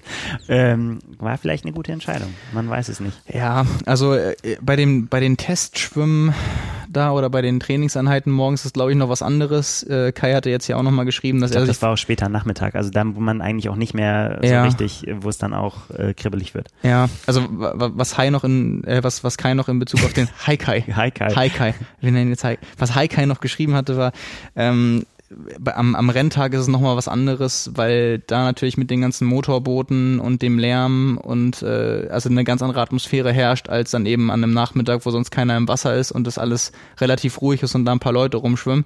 Und das könnte ich mir auch schon vorstellen, das ist ja das, was wir auch gesagt hatten letzte Woche, bei dem ganzen äh, Trubel und dem, was da los ist, äh, dass man sich da als äh, Tier oder als Hai in dem Fall vielleicht, wobei es gibt ja immer so außer Reihe Tanzer, ne? Sagen, wenn, wenn die das so richtig das spannend die, findet, was da dann passiert. An wenn die so Hundewiese, wo dann am Ende gesagt wird so, das hat er noch nie gemacht. Ja. ja genau so. Das hilft dir dann äh, nicht mehr viel. Ja, so viel, Ach, zu, komm, der, so ja. viel zu der Theorie auf jeden Fall. Alle mutig, ähm, immer rein. Ich, ich, äh, ich habe auf jeden Fall ein Foto davon dann von euch. Du bist echt, du hast echt eine Haiphobie. Ja. Ähm, so, wo sind wir denn hier? Ähm, bei der Einheit der Woche. Die, ähm, ziehen wir mal vor, die kommt von Rasmus Svenningsson. Die, den Namen kennt vielleicht noch nicht so viele. Der ist erst in seiner zweiten Profisaison. Das war der ähm, Ironman Age Group Weltmeister 2018 aus der AK 25 bis 29. Und wie gesagt, letztes Jahr zum ersten Mal als Profi gestartet. Äh, ganz große Empfehlung auch bei Strava für die Leute, der reißt echt Sachen ab. Also wenn ich heute schon wieder sehe, irgendwie Recovery Ride eine Stunde und dann 260 Watt, wenn der sich wirklich dabei erholt, dann äh, Chapeau. Also der reißt ordentlich was runter und äh, ich glaube, sein Saisonstart ist jetzt in ein paar Wochen, wenn es dann stattfindet, Ironman 73 Oceanside, wie bei so mm. vielen anderen auch. Also das wird auch ein richtig großes Aufeinandertreffen.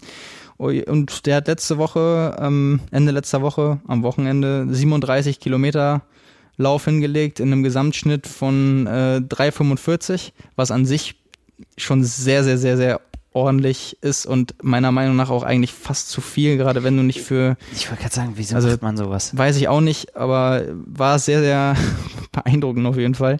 Ähm, er ist da drin gelaufen als Programm, also er ist eingelaufen und dann ist er acht mal zehn Minuten als Intervalle gelaufen und die ist er progressiv gerannt, also von die ersten zehn Minuten waren ein Schnitt von 3,48 und dann immer gesteigert runter, die letzten zehn Minuten waren 3,20er Schnitt und dazwischen ist er immer fünf Minuten locker in Anführungszeichen äh, Viererschnitt glatt bis 4,15 pro Kilometer gelaufen.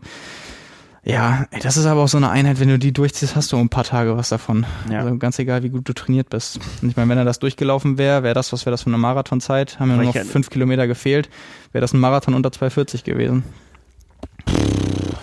Vielleicht hat sein Coach ihm auch unvorsichtigerweise einfach nur eine Zeit genannt und hat gesagt, lauf mal so lange und dann war er ein bisschen zu schnell für die Zeit. Und das ist ein bisschen. Ja, das, schon, das ist schon ein ordentliches Brett. Aber auch was der sonst so trainiert. Also wenn man sich mal so dafür, dafür interessiert, der ist auf dem Rad echt noch deutlich stärker einzuschätzen als beim, als beim Laufen. Ähm, das ist schon wirklich, wirklich beeindruckend. Also wer sich für sowas interessiert, Strava-Empfehlung. Vielleicht wundert er sich ja jetzt, warum so ein paar hundert Leute ihm jetzt auf, auf einem auf einen Schlag mehr bei Strava folgen. Ähm, der hat das auf jeden Fall sehr, sehr verdient. Extrem harter Arbeiter und da bin ich auch mal gespannt, was der so dieses Jahr. Vielleicht einer für, für unsere Liste. Nochmal ja, als, als, als, Lese, als Lesetipp ähm, in der kommenden Ausgabe haben wir uns mit den New Kids on the Top beschäftigt. Namen, die man äh, vielleicht oder ziemlich sicher dieses Jahr öfter mal oben in den Ergebnislisten äh, sehen wird. Acht Sportler, äh, von denen vielleicht noch nicht alle alles wissen. Ähm, so ein Geheimtipp, Athletenguide. Ja, ist natürlich jetzt, ähm, hat natürlich einen anderen Background als viele von denen, die wir jetzt hatten, die so als reine Triathleten und auch Nachwuchsleistungssportler aufgewachsen sind. Er jetzt so ein klassisches Beispiel dafür, dass man irgendwann im äh, als Age Grouper dann auf Hawaii, wenn man dann da gewinnt, dann ist man natürlich da extrem nah dran. Also 2018 ja. war ja das äh, Jahr, wo es, wo die Bedingungen so gut waren. Der hatte eine Endzeit von 8 Stunden 34, also echt schon sehr, sehr schnell. Mhm. Und auch wenn man so die Leistungsfähigkeit sieht, die, die er mitbringt, ähm, das ist schon echt da der, der richtige Schritt, äh, wenn man das denn machen, machen will und mal probieren will. Aber ja, ich, ich glaube, der ist jetzt mittlerweile, ja, müsste er dann 30 oder, ich glaube, er ist 30 jetzt. Also auch was so Nachwuchs angeht, nicht ja, mehr, nicht, nicht mehr ganz. Nicht, aber, aber ja, genau, ich, weiß, aber ich neues schon, Gesicht halt. Genau, ich weiß schon, was ja. du meinst. Ja, ich glaube, dafür für so ganz vorne reizt er noch nicht, aber ähm, ich behalte oder wir behalten das mal auf jeden Fall im Auge und äh, schauen mal. Alles klar. Letz, letzte Rubrik Frage der Woche. Da, die kommt von uns, weil wir uns das gestellt haben und wir haben gesagt, bevor wir uns das äh, hinterm, also wir sind jetzt auch hinterm Mikro, aber ohne Aufnahme beantworten, nehmen wir das mal im Podcast mit äh, rein.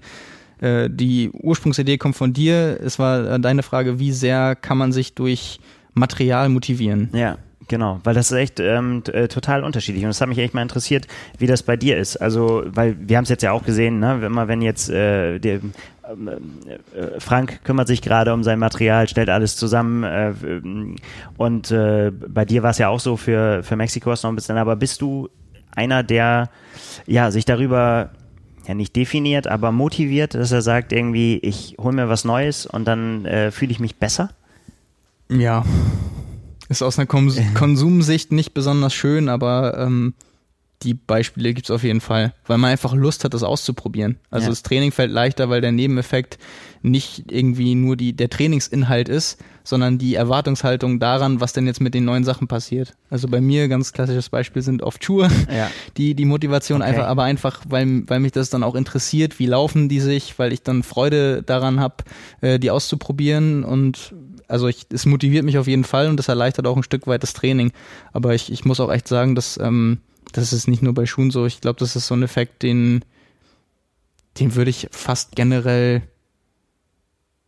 irgendwie allen Sachen zusprechen, was Material angeht. Würdest du auch, also, geht's dir bei dir dann, äh, geht's dann auch um Style? Also kann auch dann, dass du sagst irgendwie, ähm, dass du dich besser, schneller fühlst, wenn du weißt, meine Socken passen zu meinem Shirt? Nee, voll gar nicht. Das, das ist dir voll, quasi das ist mir voll egal. egal. Ja. Da hältst du es wie unser Ex-Kollege Fabian Fiedler, der dem wirklich, es gibt keinen Mensch, dem das egaler ist. Das der, stimmt. Der ja. hat letztes Jahr den Bremen-Marathon gewonnen. Ähm, der hat immer gesagt, das interessiert mich überhaupt nicht, wie ich aussehe. Und man, wenn man sich aber so mal in den Wechselzonen umguckt, dann ist es auf jeden Fall so, und da würde ich mich auch nicht ausschließen, äh, gibt schon Menschen, die darauf achten. Ja, okay. Also wenn, wenn, wenn Fabian der Maßstab ist, kann ich nicht sagen, es ist mir egal. Also dann, wenn ich egal wäre, wäre Fabian am egalsten, aber ähm, nee, also ich guck, ich guck natürlich schon irgendwie, dass ich, dass ich vernünftige Sachen habe, in denen ich mich wohlfühle und so, aber ich bin da wirklich keiner, der also ich, ich greife in den Schrank und ziehe das an, was da ist. Ich stimme nichts aufeinander ab. Tatsächlich die einzigen Gedanken, die ich mir dann mache, jetzt bei, bei Läufen, wo man dann halt irgendwie keinen, nicht im Triathlon hast du jeder einen Einteiler an, da kannst du es nicht ähm, groß styletechnisch äh, kombinieren, aber wenn du dann bei, bei Läufen überlegst, was sind deine Rennschuhe und Socken, Hose und Shirt, da überlege ich dann mal am ehesten, ähm, was ich da hab, aber so auch gerade im Training, weil ich trainiere ja ich, ich trainiere nicht in großen Gruppen. Ich trainiere ganz oft für mich allein. Mir sieht auch eigentlich niemand dabei. Es ist mir total egal. Ich, also die Hauptsache ist, ich fühle mich wohl und auch wenn es jetzt um neues Material geht, mir geht es eher darum, um die Freude durch die Erwartungshaltung, die ich habe. Das, das, das, das, das, verpufft natürlich ganz schnell, weil wenn du es erstmal ausprobiert hast, so wie mit vielen neuen Sachen und das erstmal weißt, dann ist es natürlich nicht mehr, okay, was kann das, erfüllt das meine Erwartungen irgendwie, was kann ich damit alles anstellen, sobald sich das legt, ähm, da darf man halt nicht in das Muster fallen, sich einfach das nächste zu kaufen. Aber ähm, ja, das ist äh, ja, also den Effekt spüre ich auf jeden Fall ganz doll. Ich glaube, das ist aber auch normal. Das ist ja nicht nur mit, ja, mit, mit Material im, im Sport so, sondern einfach so ein Effekt, der auch ja gut und schlecht zugleich sein kann, weil man weil dann auch eher dazu neigt, sich Kram zu kaufen, den man nicht braucht. Also man braucht auch nicht 15 Laufhosen zu Hause und mir ist auch bewusst, dass man nicht 60 Paar Laufschuhe braucht. Ja. Ähm, aber so hat halt jeder irgendwie seinen, seinen das ehrt dich, das, da kommst du jetzt, da, das ehrt dich sehr. Das könnten wir jetzt einfach damit aufhören. Also ich komme da nicht so gut bei weg. Ich bin nämlich tatsächlich der, der da nicht über Leistung äh, äh, punkten kann und überzeugen kann, aber du kannst dir sicher sein, dass meine Schuhe äh, mindestens mit meinem Shirt oder mit meiner irgendwo eine Farbe, wenn die zweimal auftaucht, wenn das nicht das gleiche Blau ist, dann wird ein anderes Shirt ausgewählt. Ich weiß, da, da komme ich jetzt ganz, ganz schlecht weg. Nö. Aber ich, ich bin einer von diesen Ey, Typen, ohne- über die sich so viele aufregen ohne- und sagen, guck mal, wie langsam der ist. Aber sein Helm passt 100% genau zu seinen Schuhen. Weißt du, woran es, glaube ich, auch bei mir liegt, dass es nicht so ist? Ich glaube, ich habe die Style-Kompetenz auch nicht. Du siehst es ja auch nicht. Ich, stimmt, ich bin farbenblind, muss man, muss man dazu sagen, aber ähm, nee, so dieses zwei Farben und so, ich, ich, ich kann das voll, ich kann die Kombination, ich glaube, das ist meine Schwäche. Ich glaube, daran liegt das. Ich kann die Kombination nicht beurteilen. Ich, ich gucke das einzelne Ding an und finde das gut oder finde das nicht gut und zieh's dann an. Aber wie das dann insgesamt aussieht, ist mir total egal. Das ist voll die Schwäche. Ja. Das ist mir jetzt gerade aufgefallen. Ich stell dir das zusammen für Hawaii. ja, für Hawaii ist ja, ein- ist ja einfacher. Da brauche ich ja nur ein Einteil anziehen. Du hast noch Schuhe an, du hast noch Socken an, du hast einen Helm auf dem Kopf, du hast eine Brille. Aber die wähle ich Du ja nicht. Das wähle ich Rad ja, hat eine Farbe. Aber das wähle ich ja nicht nach Style aus. Das wähle ich Das ja echt nach, nach Effiz du. Effizienz aus. ja, das sagst du. Also wenn meine, wenn mein, ein, mein Einteiler wird wahrscheinlich schwarz sein, aber wenn meine Schuhe, wenn das dann die pinken Schuhe werden sollten, dann und, und die und die gelben Socken, weil die oh, vielleicht oder ist das eine gute Kombination dann? Das ist keine gute Kombination, ne? Nein. Ja, siehst du? Wobei aber, manche sagen pink und orange, äh, dass es äh, geht, oder aber pink. aber wenn wenn das einfach die besten Schuhe sind und die am angenehmsten sind und ich mich in den Socken am wohlsten fühle und alle Läufe damit gemacht habe, dann zieh ich das an. Das ist mir ja, doch, das ist mir natürlich doch egal. du es. Aber vielleicht können wir die dir auch in der passenden Farbe besorgen. Oh Gott, ey, ich rede mich um Kopf und Kragen. Ja, okay, Ja. versuchen wir das. Weil für, ey, für mein Outfit in Mexiko mit meinem Kühlband und der aufgesetzten Kappe und so habe ich ja auch die, Ja. a- also alle Nominierungen für jegliche Aber Stylepreise richtig verpasst. ja gut, aber damit bist du ja nicht alleine. Da hast du ja deinen äh, technischen Sachverstand bewiesen durch das äh, Stirnband. Ja, aber das war mir, ich wollte halt so gut wie möglich durchs Rennen kommen. Aber ich, Ja. also ich habe halt nicht die besten Bilder, aber ich bin mit meiner Leistung zufrieden. Das ist ja auch das Wichtigste. gut. Aber wenn du dann noch gut aussehen kannst dabei, dann hast du doch alles gemacht. Es ist doch wie, wie, wir haben noch über Leistungsdiagnostiken gesprochen. Die beste, die beste Nachricht ist doch immer, wenn du Potenzial hast. Und ich habe da dann offensichtlich noch Potenzial und das ja. ist eine gute Nachricht. Das ist gut. Darauf können wir uns einigen, ne? Auf jeden Fall. Gut. Ja, dann sind wir durch für diese Woche. Äh, ja, alle, die das doch, es ist viel länger geworden als erwartet, ähm, die durchgehalten haben, vielen Dank fürs Zuhören. Äh, wie immer, wenn es Fragen gibt oder Anregungen, dann schreibt uns gern, kommentiert gern. Ansonsten freuen wir uns auf nächste Woche. Da werde ich wahrscheinlich wieder mit Frank aufnehmen. Das letzte Mal, bevor er nach Südafrika fliegt, ja. wenn ich mich recht erinnere.